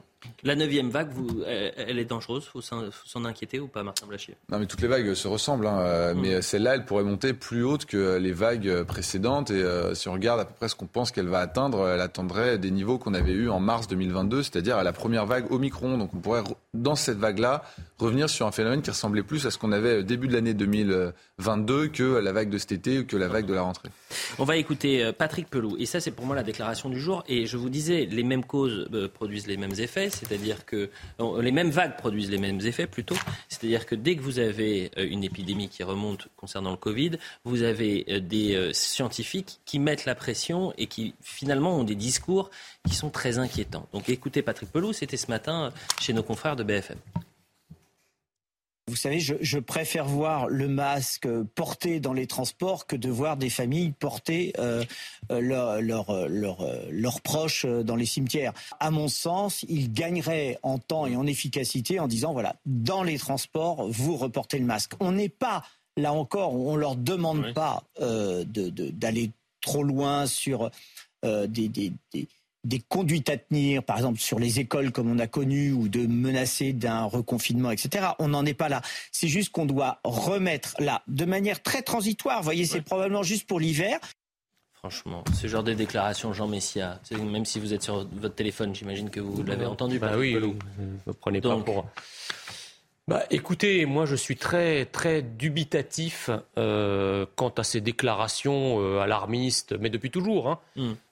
Comme disait Martin Blachier, je veux dire, on a tout fait entre le masque, les gestes barrières, puis le vaccin dont on attendait quand même une éradication totale du virus au début. C'était vraiment la panacée pour les deux. On voit bien que tout ça n'a rien donné, même s'il a limité la propagation du virus. Mais vous, le masque dans les transports, vous dites quoi par exemple ? Moi, le masque dans les transports, je dis qu'à ceux qui estiment qu'ils doivent se protéger parce qu'ils sont... pas obligatoire. Pas obligatoire. Conseil, une recommandation, et que les Français, on responsabilise les Français. Les Français sont adultes, majeurs et vaccinés. J'ai plein de surprises pour vous. On va revenir sur les mesures restrictives qu'il y avait il y a 2 ans. On entendra dans un instant Jean Castex qui nous expliquait comment il fallait faire pour Noël. C'est-à-dire avoir ses grands-parents dans le salon et vous dans une autre pièce et faire Noël séparé. Mais vous vous marrez, Jean Messiha. Mais c'était très sérieux il y a 2 ans. À la même période, 3 décembre 2020. À la même période aussi. Non, c'est faux. Si. Je ne dis pas que vous étiez d'accord avec Jean Castex, mais je me souviens qu'il y a 2 ans, il y avait un vrai débat sur est-ce qu'il faut que notre grand-mère, notre grand-père, la personne, elle dîne à 20 mètres plus loin, alors que vous étiez en train de couper la bûche et vous pouviez éternuer, etc. Mais avant cela, je veux qu'on revienne sur le risque, et c'est ça, sur le maintien des hôpitaux. Comment les hôpitaux vont-ils supporter non pas la vague Covid, mais les vagues bronchiolite, grippe et Covid. Regardez le sujet d'Aminata Dem et ensuite on en parle avec vous, Martin Blachier. La circulation simultanée des 3 virus annonce un hiver difficile pour les Français, mais également pour les hôpitaux, déjà sous tension. Cette pression hospitalière, elle est accrue depuis ces derniers mois, on va dire ces dernières semaines, avec un manque de lits qui est dramatique. On va avoir une sollicitation accrue de tous les services hospitaliers, donc aux jazz extrêmes, c'est-à-dire aussi bien la pédiatrie que les personnes âgées. Pour la bronchiolite, 6882 enfants ont été reçus aux urgences selon les derniers chiffres de Santé publique France, un bond de 24% par rapport aux 7 jours précédents. Concernant la grippe, 1742 personnes sont passées aux urgences pour syndrome grippal, soit une hausse de 51%. Quant au Covid, plus de 50 000 cas ont été recensés en moyenne sur 7 jours, ce qui marque une augmentation de 21%. Ces maladies respiratoires qui se succédaient d'habitude circulent aujourd'hui en même temps, ce qui rend la situation inédite. Pour se protéger et soulager les hôpitaux, ce médecin urgentiste en appelle à la vigilance. Il faut encore une fois se vacciner, il faut se protéger. On a perdu ces habitudes-là, notamment dans le métro, de ne plus mettre de masque. Et il faut absolument reprendre ces gestes barrières. À l'heure actuelle, 5 millions de personnes seraient vaccinées contre la grippe, soit une baisse de 13% par rapport à l'année dernière. J'ai l'impression, quand j'entends ce docteur, cet urgentiste, que l'alpha et l'oméga, c'est le vaccin et le masque dans les transports en commun. Je suis un peu perdu parce que, encore une fois, si je suis dans une boîte de nuit après avoir mis mon masque dans le métro, mais que dans le bar ou dans la boîte de nuit, j'ai plus mon masque, ça n'a pas de sens. En revanche, sur le soutien des hôpitaux, sur les services d'urgence, quel regard vous portez sur ce qui peut se passer dans les prochains mois, Martin ? Non, mais l'hôpital est dans une situation compliquée parce que beaucoup de gens ne veulent plus y travailler. Donc, en fait, et le problème, c'est que les gens qui restent, non seulement ils en ont marre aussi, mais la situation devient de pire en pire. C'est un espèce de cercle vicieux qui fait que cet hôpital public, on a du mal à savoir comment il va s'en sortir. Aussi parce que les gens n'ont plus envie d'y travailler. Il faut être honnête, c'est une structure en crise et les gens ont envie de partir. Donc ils vont faire de la santé ailleurs. Et le problème, c'est que c'est l'hôpital public qui se retrouve à gérer.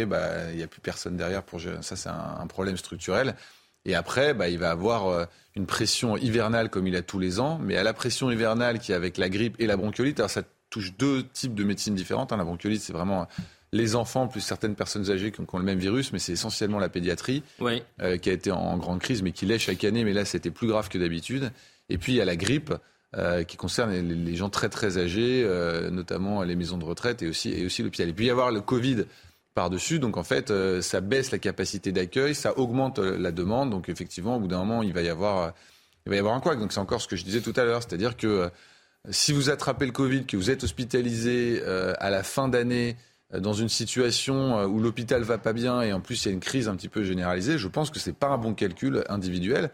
Et ce que je regrette, c'est que le fait que les gens ne se soient pas vaccinés. Mais en fait, la vaccination contre le Covid, il faut la vivre comme la vaccination contre la grippe chaque année, c'est-à-dire qu'on se protège pour l'hiver. Mais est-ce que c'est pas un problème de communication ? C'est-à-dire que au début de la crise sanitaire, on a tous pensé, en tous les cas on écoutait religieusement les scientifiques nous expliquer que si tout le monde était vacciné, il y aurait immunité collective et donc ça irait mieux, etc. Et peut-être que là, la dose de rappel qui n'est pas faite, c'est parce que les Français se disent mais j'ai bien compris que même si j'étais vacciné, je pouvais le choper. Non mais vous avez entièrement raison. En fait, les gens ont assimilé les vaccinations Covid aux vaccinations qu'on fait quand on est tout petit, là, le DTP, la coqueluche, tout ça, alors qu'en fait c'est une vaccination qui ressemble plus à la vaccination de la grippe. En gros, c'est winter is coming, l'hiver arrive, ça va être difficile et donc il faut que je me vaccine pour le passer le plus tranquillement possible, pour pas me retrouver à l'hôpital quand j'ai dépassé les 60 ans. Voilà, c'est très simple. L'épidémiologiste que vous êtes, vous avez déjà vu une telle situation, c'est-à-dire trois épidémies différentes dans une même période, c'est-à-dire la grippe, la bronchiolite et le Covid. J'ai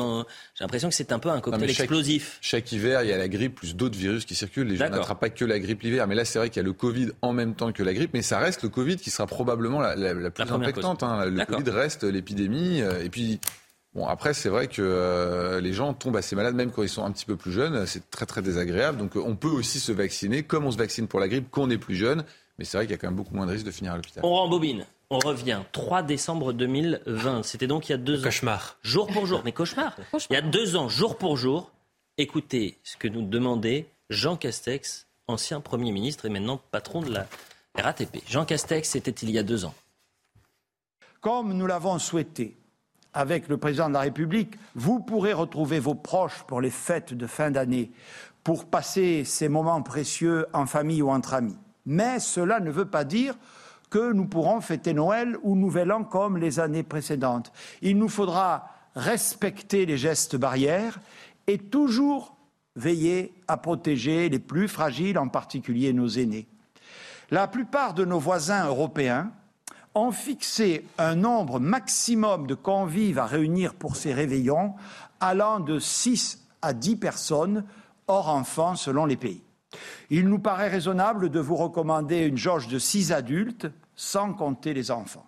Ça, c'est Jean Castex, mais vous avez aussi oublié Jérôme Salomon. Vous vous souvenez de Jérôme Salomon ? C'était le patron qui, tous les jours, venait nous donner les chiffres du Covid. Écoutez, Jérôme Salomon, toujours sur la même chose. Noël, 6 à table et les grands-parents très loin. Plusieurs spécialistes l'ont dit, le chiffre magique n'existe pas. 5, 7, le chiffre 6 est un chiffre qui a été donné et qui n'est pas un chiffre scientifique, mais on a maintenant des démonstrations françaises, des démonstrations internationales qui sont que plus on est nombreux, plus on reste longtemps à l'intérieur, plus on prend des risques. Si bête ou pas. Martin Blachier, pourquoi je vous fais écouter ça ? Parce qu'on était en train de parler de la vaccination et que les Français, finalement, cette dose de rappel, ils la faisaient moins. Est-ce qu'ils ne sont pas un peu responsables de ça ? C'est-à-dire d'avoir pris des décisions qui n'avaient aucun sens et finalement, les Français, ils se disent « Moi, j'ai pas envie de rentrer dans ça puisque je n'ai pas confiance en la parole politique ». Je trouve ça un peu dur comme jugement parce que dans une situation de crise, il faut mettre des règles et les gens sont rassurés quand vous mettez des règles. Alors après, les règles, on peut les revoir, rembobiner. Et en général, elles ont... Mais vous avez le droit de me dire que je suis injuste. Hein, je pense que les gens attendaient des consignes. Mmh. Ils ont donné des consignes en essayant d'être les consignes les plus claires à l'époque avec les peu de données qu'ils avaient. Mmh. Moi, je trouve pas que ça ce soit scandaleux. Après... il y a eu des erreurs de communication parfois où on a eu des informations, on a un peu tardé à les donner. L'histoire de cette transmission, on tarde trop. Et cette histoire des vaccins, de la non-réintégration des soignants non vaccinés, c'est la caractéristique de ça. C'est-à-dire que tous les pays se disent « bon, d'accord, effectivement, on s'est trompé sur la transmission, on va revenir en arrière ». Et on met trop de temps à revenir en arrière parce qu'on considère un peu en France...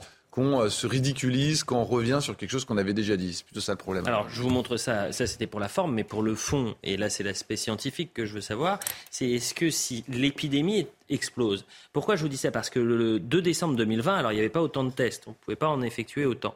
Mais vous aviez, par exemple, 14 000 contaminations au Covid. Aujourd'hui, en 2022, vous en avez quasiment 68 000. Recensé en 24 heures. Mais encore une fois, oui, c'est incomparable parce qu'il y avait moins de tests, je l'avoue. 2 décembre 2021, vous étiez à 48 000. Et là, il y avait déjà pas mal de tests.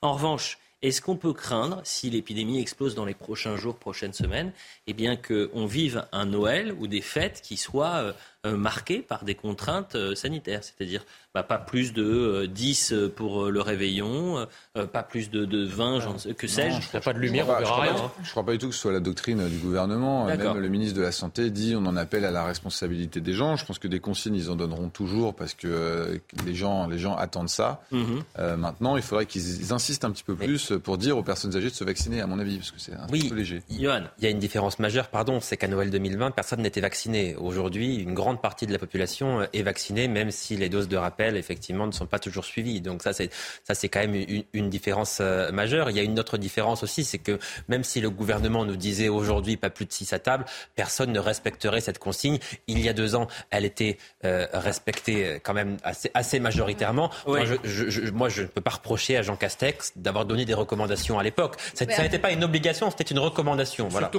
Surtout qu'on aura des coupures d'électricité, donc comme il fera nuit noire, il sera à Noël en janvier. Il sera impossible de savoir qui est rentable en fait. Alors, je ne suis pas sûr que vous ayez la lumière à tous les étages. Si, on parle de choses sérieuses, mon cher Jean Messiha.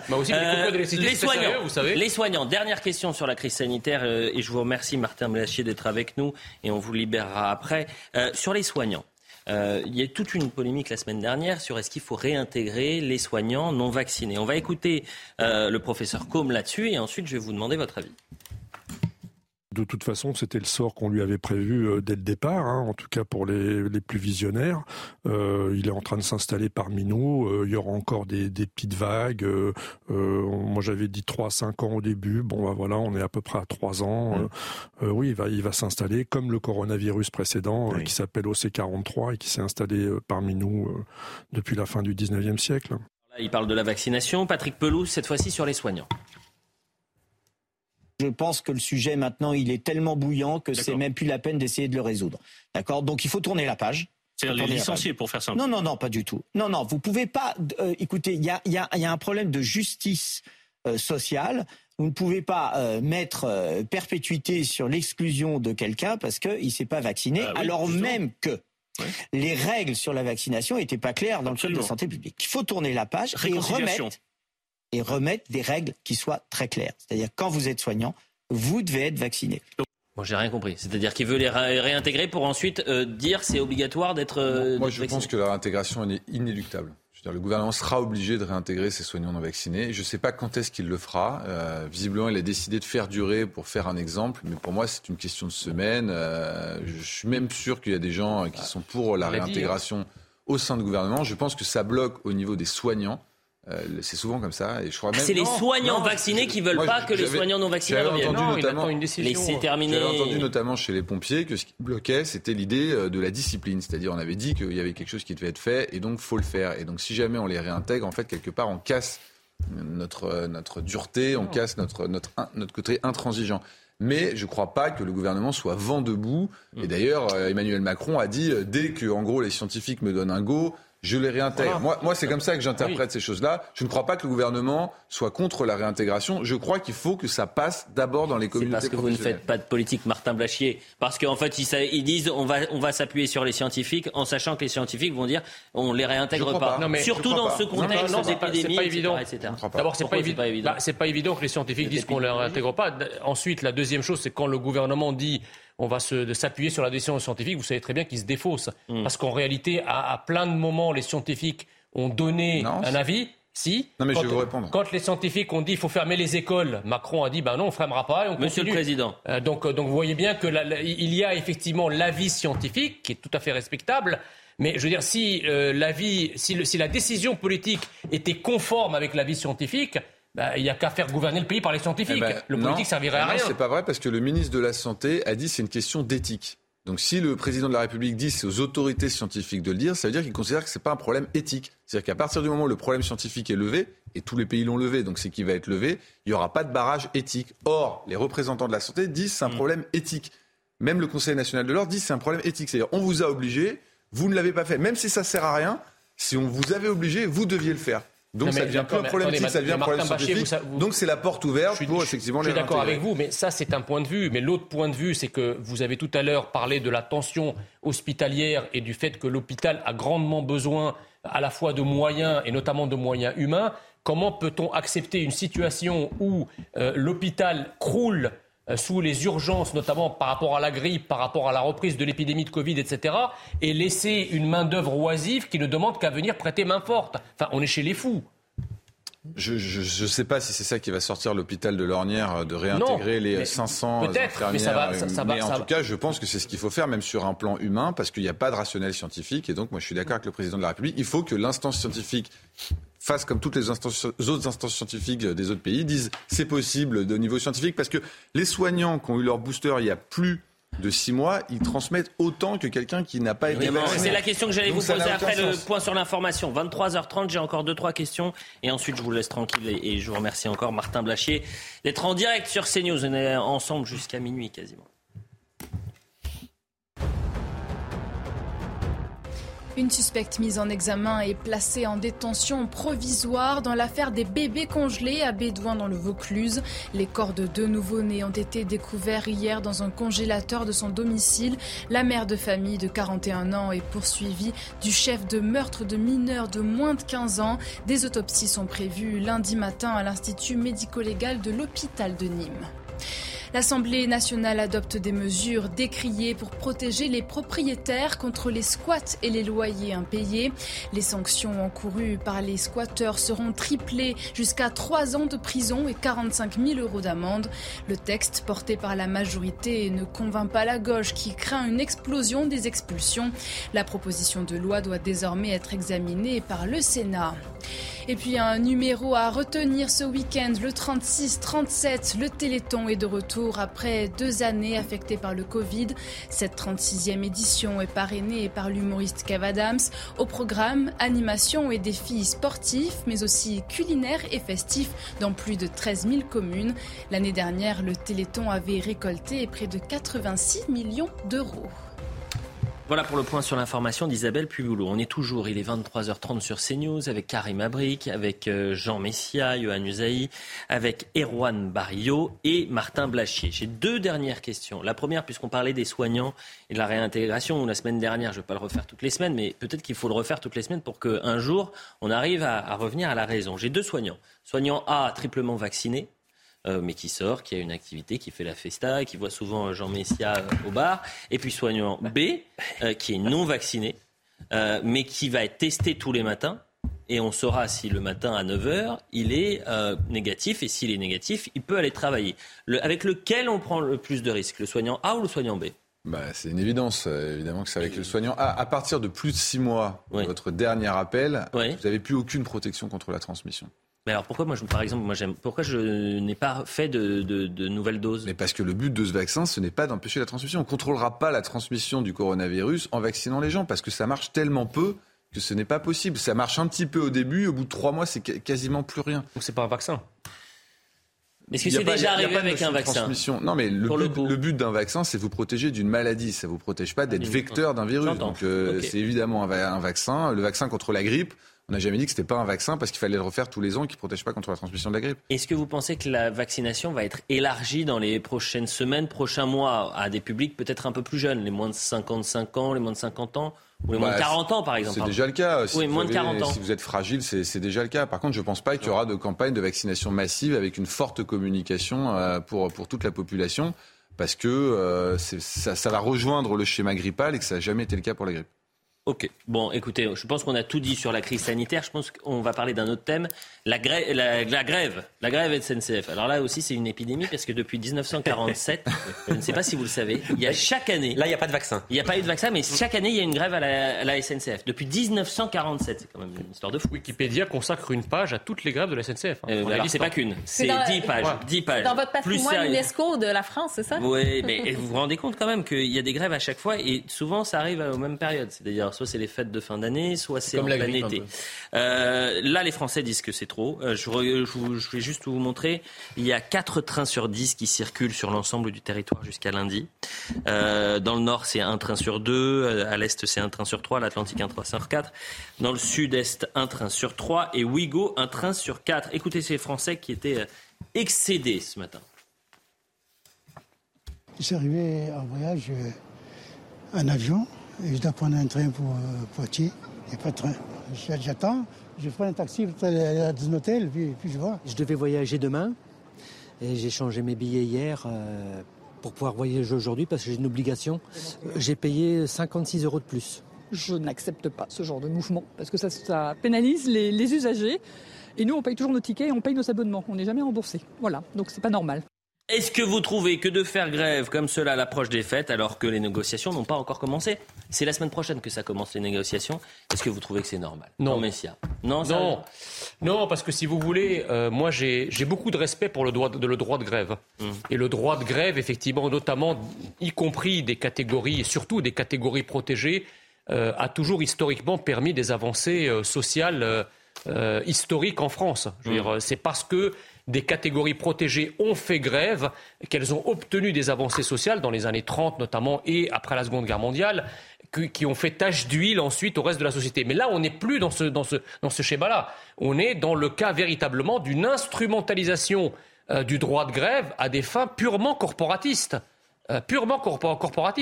Je ne crois pas, si vous voulez, que les agents de la SNCF soient maltraités. Alors, ils sont peut-être maltraités dans l'absolu, mais dans l'absolu, tout le monde est maltraité. En relatif, je suis désolé. Voilà. Même vous, sur ce plateau, vous êtes maltraité. Notamment par vous. Oui. Je ris parce qu'il y a des messages. Ce qu'a dit Jean Messiha n'a rien de complotiste. Vous êtes assez méprisant en assénant cela. Voilà ce qu'on me dit.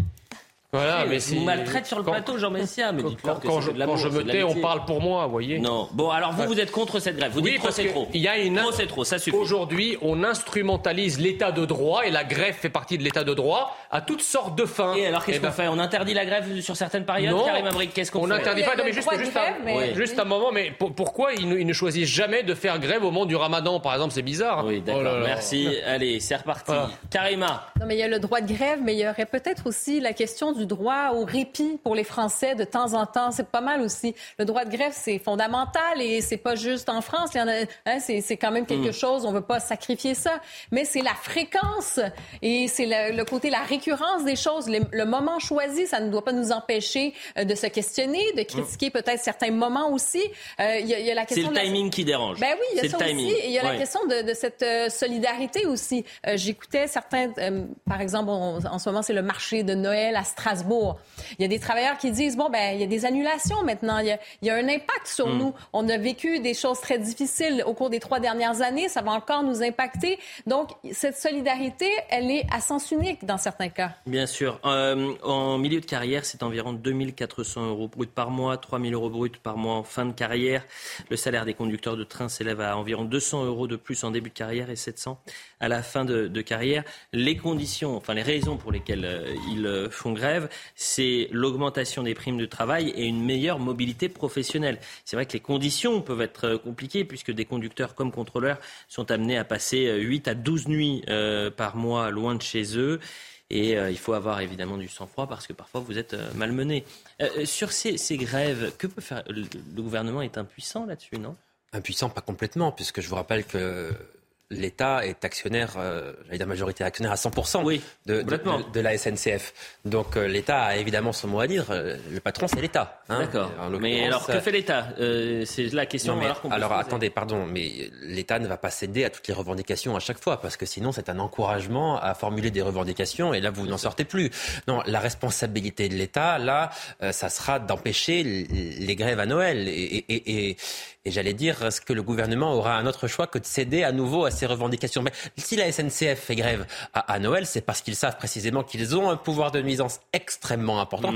C'est-à-dire que concrètement, les cheminots aujourd'hui ont entre leurs mains le pouvoir d'empêcher des millions de Français d'aller passer Noël en famille. C'est ça le pouvoir de nuisance aujourd'hui de la SNCF, qui relève d'une grève, attention, que personne ne remet en cause ici, qui est fondamentale, on ne revient pas là-dessus. Mais néanmoins, c'est parce qu'ils savent qu'ils ont ce pouvoir de nuisance qu'ils formulent les revendications et que le gouvernement, s'il veut vraiment empêcher ce Noël catastrophique, sera obligé de céder à une partie des revendications. Bien le sûr. Problème, c'est que quand vous cédez, eh bien, vous encouragez à faire grève à Noël prochain, puisque vous savez que Noël prochain, eh bien, on acceptera encore certaines de vos revendications. Après, c'est un cercle qui est sans fin, naturellement. Hein. Je vous donne la parole dans un instant, Erwan Barillot, mais d'abord, on écoute Carl Olive, qui est un député de la majorité.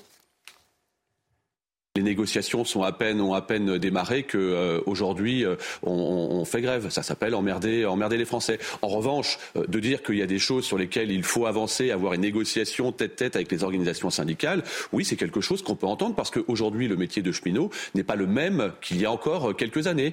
Erwan Barillot, quel regard vous portez sur ces grèves? Alors là, on entendait trop, c'est trop, Karima pareil, Yohann Usaï qui nous donnait plus une perspective politique en disant il y a un moment où l'État va devoir céder un petit peu s'il ne veut pas voir les Français alors qu'on est dans une situation compliquée, on subit la crise sanitaire depuis 2 ans, il y a la guerre en Ukraine, il y a l'inflation, on n'a qu'une envie, c'est d'être à Noël tranquille en famille et peut-être que là, le gouvernement va devoir céder. En tout cas, ce qu'on observe, c'est que tout le monde plébiscite les grèves dans l'histoire. On peut parler de 36, par exemple, mais dès que ce sont des grèves qui nous touchent, nous, on trouve ça déplorable. En 36, la droite disait de la même manière « Ah, la CGT, les ouvriers bloquent le pays, etc. » Et on a vu le résultat, c'est les congés payés.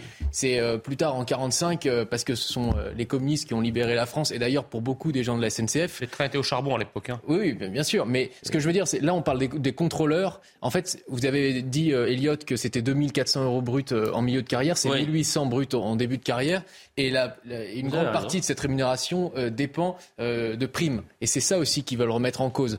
Ils sont contre le système des primes et ils sont pour avoir un salaire plus important parce que effectivement même à la SNCF qui est une entreprise dont l'État est actionnaire à 100%, il y a toujours un rapport de force entre capital et travail et ils sont pour l'augmentation du travail au détriment du capital. C'est la lutte, c'est le rapport de force. Et quand vous dites c'est la lutte, j'avais l'impression que vous alliez chanter là.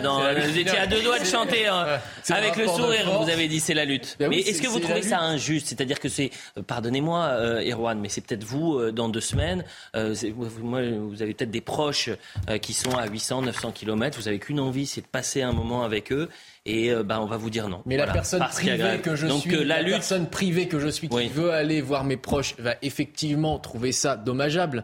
Mais le citoyen que je suis me dit d'un autre côté que c'est bien qu'on ait encore des Français qui sont engagés pour leurs droits, pour défendre leurs droits sociaux. Mais excusez-moi, le pouvoir de nuisance, vous l'avez aussi si vous le faites le 8 janvier. Je dis pas qu'on parle quand même d'une période particulière où il y a des familles qui sont séparées, il y a des enfants, il y a des familles, il y a des personnes âgées, il y a des gens qui sont seuls, il y a des périodes fait, donc, ils ne font pas juste, disons, faire mal à l'État ou quoi que ce soit. Ils font mal aux Français aussi. Moi, je suis pas contre le droit de grève, mais je veux pas qu'on embête constamment les Français non plus à des moments où c'est difficile pour eux en ce moment. La SNCF, je comprends, ils font pas ça par plaisir, ils font ça pour enclencher un rapport de force. Bah, ils font pas ça par plaisir, bien évidemment. J'espère bien qu'ils font pas ça par plaisir, mais en tous les cas, ils savent à quel moment ils le font et ils savent combien de millions de Français sont en difficulté aujourd'hui. On va voir le sujet récapitulatif de Marine Vidal et Laura Le Start. Alors que les fêtes de fin d'année approchent, un nouveau week-end sous le signe des grèves à la SNCF vient perturber le trafic. 60% des TGV et Intercités sont annulés. En cause, un collectif de contrôleurs qui réclame une meilleure reconnaissance de leur statut. Une situation qui complique fortement les déplacements des usagers. Ils ont le droit de manifester, mais pas comme ça. Parce que ça, là, au Mans, c'était bondé de chez bondé. Et pour prendre un billet, c'était pas facile du tout. L'inquiétude des Français est encore plus grande face aux perturbations prévues pour les week-ends de Noël et du Nouvel An. Moi, je suis à l'école sur Nîmes et justement, je vais devoir rentrer sur Nantes pour aller fêter Noël donc avec ma famille. Et j'espère vraiment qu'il y aura des trains. Sinon, je ne sais pas du tout comment je vais pouvoir aller rejoindre ma famille pour fêter Noël. Moi, en plus, je pars à Toulouse du 24 au 26. Donc du coup, ça me fait un peu peur pour mes billets. J'espère pouvoir être remboursée s'il y a un souci, mais c'est vrai que c'est pas très cool du coup pour nous, quoi. Il s'agit de la 14e année de grève à la SNCF au mois de décembre depuis 2002. Une reprise progressive est en attendant prévue pour ce lundi. Vous imaginez les grèves qui s'enchaînent et en voyant le sujet, on se posait tous la question. Imaginez pendant les périodes de fête si, avec l'année qu'on vient de passer, les difficultés qu'on risque d'avoir dans les prochaines semaines, prochains mois, franchement, ça serait dur. Sans compter sur le fait qu'il faut s'attendre vraisemblablement à des grèves très dures au mois de janvier à cause de la réforme des retraites. Et dès le 15 décembre peut-être ou pas ? Non, parce que... Non, je ne crois pas, parce que le projet de loi ne sera pas présenté en Conseil des ministres. Enfin, écoutez, je n'en sais rien, c'est possible en même temps, puisque je vous rappelle que le 15 décembre, mi-décembre, le gouvernement doit présenter les résultats des concertations et des consultations sur les retraites. Donc, il va vraiment présenter son projet de loi. Donc, ça peut alimenter effectivement la grève de Noël, mais néanmoins, le mois de janvier risque d'être un mois très dur, avec des grèves en France importantes, et notamment à la SNCF. Qui seront droits de grève en janvier, qui seront ralentis par les coupures d'électricité. Oui, et vous avez un problème avec les coupures d'électricité. Mais ça, tous les thèmes, c'est coupures d'électricité. C'est un phénomène majeur. Vous voulez qu'on respire un peu ? Voilà, on a eu toutes ces actualités. Là, moi, j'ai une petite image de fin à vous montrer. Des bougies, quoi, parfumées, c'est ça ? Non, pas du tout. C'est une image de sport, une image d'amitié, une image de l'équipe de France de foot qui, je le rappelle, dimanche, joue son 8e de finale contre Jean Messiha. Contre la Pologne, oui. Merci, merci de préciser. J'allais le dire. Alors franchement, attendez, sur les réseaux sociaux, on vous voit faire des jongles. En fait, vous êtes un bonimenteur. Non, parce que vous jonglez, mais vous ne regardez pas l'émission, regardez pas la Coupe du Monde. Le fait que la Coupe du Monde tombe au mois de novembre, je dois dire que je suis très perturbé parce que je suis pas habitué à ça. Ah oui, d'accord. Et vous n'avez pas été professionnel parce que vous vous êtes fait les croisés jeunes. Voilà, c'est ça, exactement. Regardez cette image. Regardez cette image de l'équipe de France, les amis, parce qu'elle est vraiment très jolie. Ce sont quasiment tous les bleus. Pourquoi je vous montre cette photo ? Alors le silence, c'est sympa, mais essayez de comprendre. Ils ont tous les maillots. Un maillot différent, mais c'est lié à quoi ? Exactement, c'est un maillot de couleur différent. C'est quoi, United, et en fait, c'est United Colors de Benetton, quoi. C'est le maillot de leur club, de leur premier club quand ils étaient enfants. Et ils ont tous récupéré les maillots, quasiment tous. On va l'avoir plein pot plutôt parce qu'il y a quelques joueurs qui sont coupés. Et ils ont donc fait une photo. La Fédération française a posté une photo ce vendredi montrant les joueurs de l'équipe de France avec les maillots de leur premier club amateur. Et il en manque un, qui s'appelle Mattéo Guendouzi. C'est le Marseillais Mattéo Guendouzi, formé au Paris Saint-Germain. Et alors, il manquait à l'appel, Mattéo Guendouzi, parce qu'il ne voulait pas, comme il joue à l'Olympique de Marseille, porter le maillot du PSG. Alors, il ferait mieux d'être plutôt performant en équipe de France, et puis après, il fera ce genre de choses. Parce qu'aujourd'hui, Mattéo Guendouzi, il a le niveau de Jean Messiha sur un terrain de foot. C'est dire qu'il est très bon. C'est-à-dire très bon. Très performant. Mais ça veut dire que Jean Messiha aurait sa place en équipe de France. Voilà. Écoutez, c'est terminé cette émission, et c'était un plaisir d'être avec vous quatre. Merci beaucoup. On a remercié Martin Blachier, on n'a plus parlé du Covid. On va écouter un peu de musique, c'est l'hymne des Bleus, celui-là. Cette chanson. Gala. Exact. Oh, ça y est. Vous connaissez ça, voilà. Exact. Vous souriez pas trop aujourd'hui. Si. Ça va. C'est vous qui êtes très sévère avec moi. Ça. Oh non. Vous voulez qu'on danse? Non, mais... Allez-y. Ouvrez le floor. On n'a pas une boule à facettes. Ouais, dimanche, 16h, c'est quoi? C'est France-Pologne. Pronostic. 2-0 pour la France. Pour la France. Karima. 3-1 pour la France. 3-1 pour la France, Erwan. 4-0 pour la France. Oula, oui, c'est la communiste. Et moi, je vais rester cantonné au pronostic politique, si vous le permettez, parce que N'ayez pas peur de l'autre. Je vais vous dire quelque chose. Je suis absolument incompétent en sport. Je reconnais mes lacunes. Je dois vous dire que je n'y connais absolument rien. Il dribble très bien sur les plateaux. Hein. Ah oui, c'est un bon dribbleur. Et je suis d'accord avec vous, ce faux fil. Alors, moi, je vais dire combien. Normalement, je porte un peu la poisse pour l'équipe de France, mais je vais vous dire 2-1 après prolongation pour l'équipe de France. Olivier Giroud. Le détail n'était pas indispensable. Hein. Avec le dernier but accepté ou refusé. Pourquoi le détail? Ah, vous êtes méchant avec moi. Je fais des appels à Twitter pour que vous récupériez votre compte tous les jours. C'est vrai. Et je vous en remercie. Ah bah moi aussi. Voilà. Moi, je vous remercie d'être sur le plateau. Bon, il y a une blague sur 10 parfois qui. Bon. Mais en tous les cas, merci beaucoup. Merci à tous les quatre. Cette émission, parce qu'elle était très sympa, c'est tellement sympa qu'on peut la revoir sur cnews.fr. Et vous êtes de plus en plus nombreux sur cnews.fr parce qu'il y a des bonnes infos et il y a le replay des émissions. Donc je vous en remercie et je vous remercie également parce que vous êtes de plus en plus nombreux devant Soir Info Week-end. À la réalisation, c'était Jean-Luc Lombard. Au son, c'était Grégory Possidalo, grand joueur de foot, Grégory. À la vision, c'était Rémi, bien sûr, Benjamin Cuneo, Laura Tapiro et Inès Latrèche qui ont préparé cette émission. Merci à tous les quatre. On se retrouve demain avec plein d'actualités. Et d'intervenants. Allez les blows. Et allez, bien sûr. On va danser. Allez. À demain.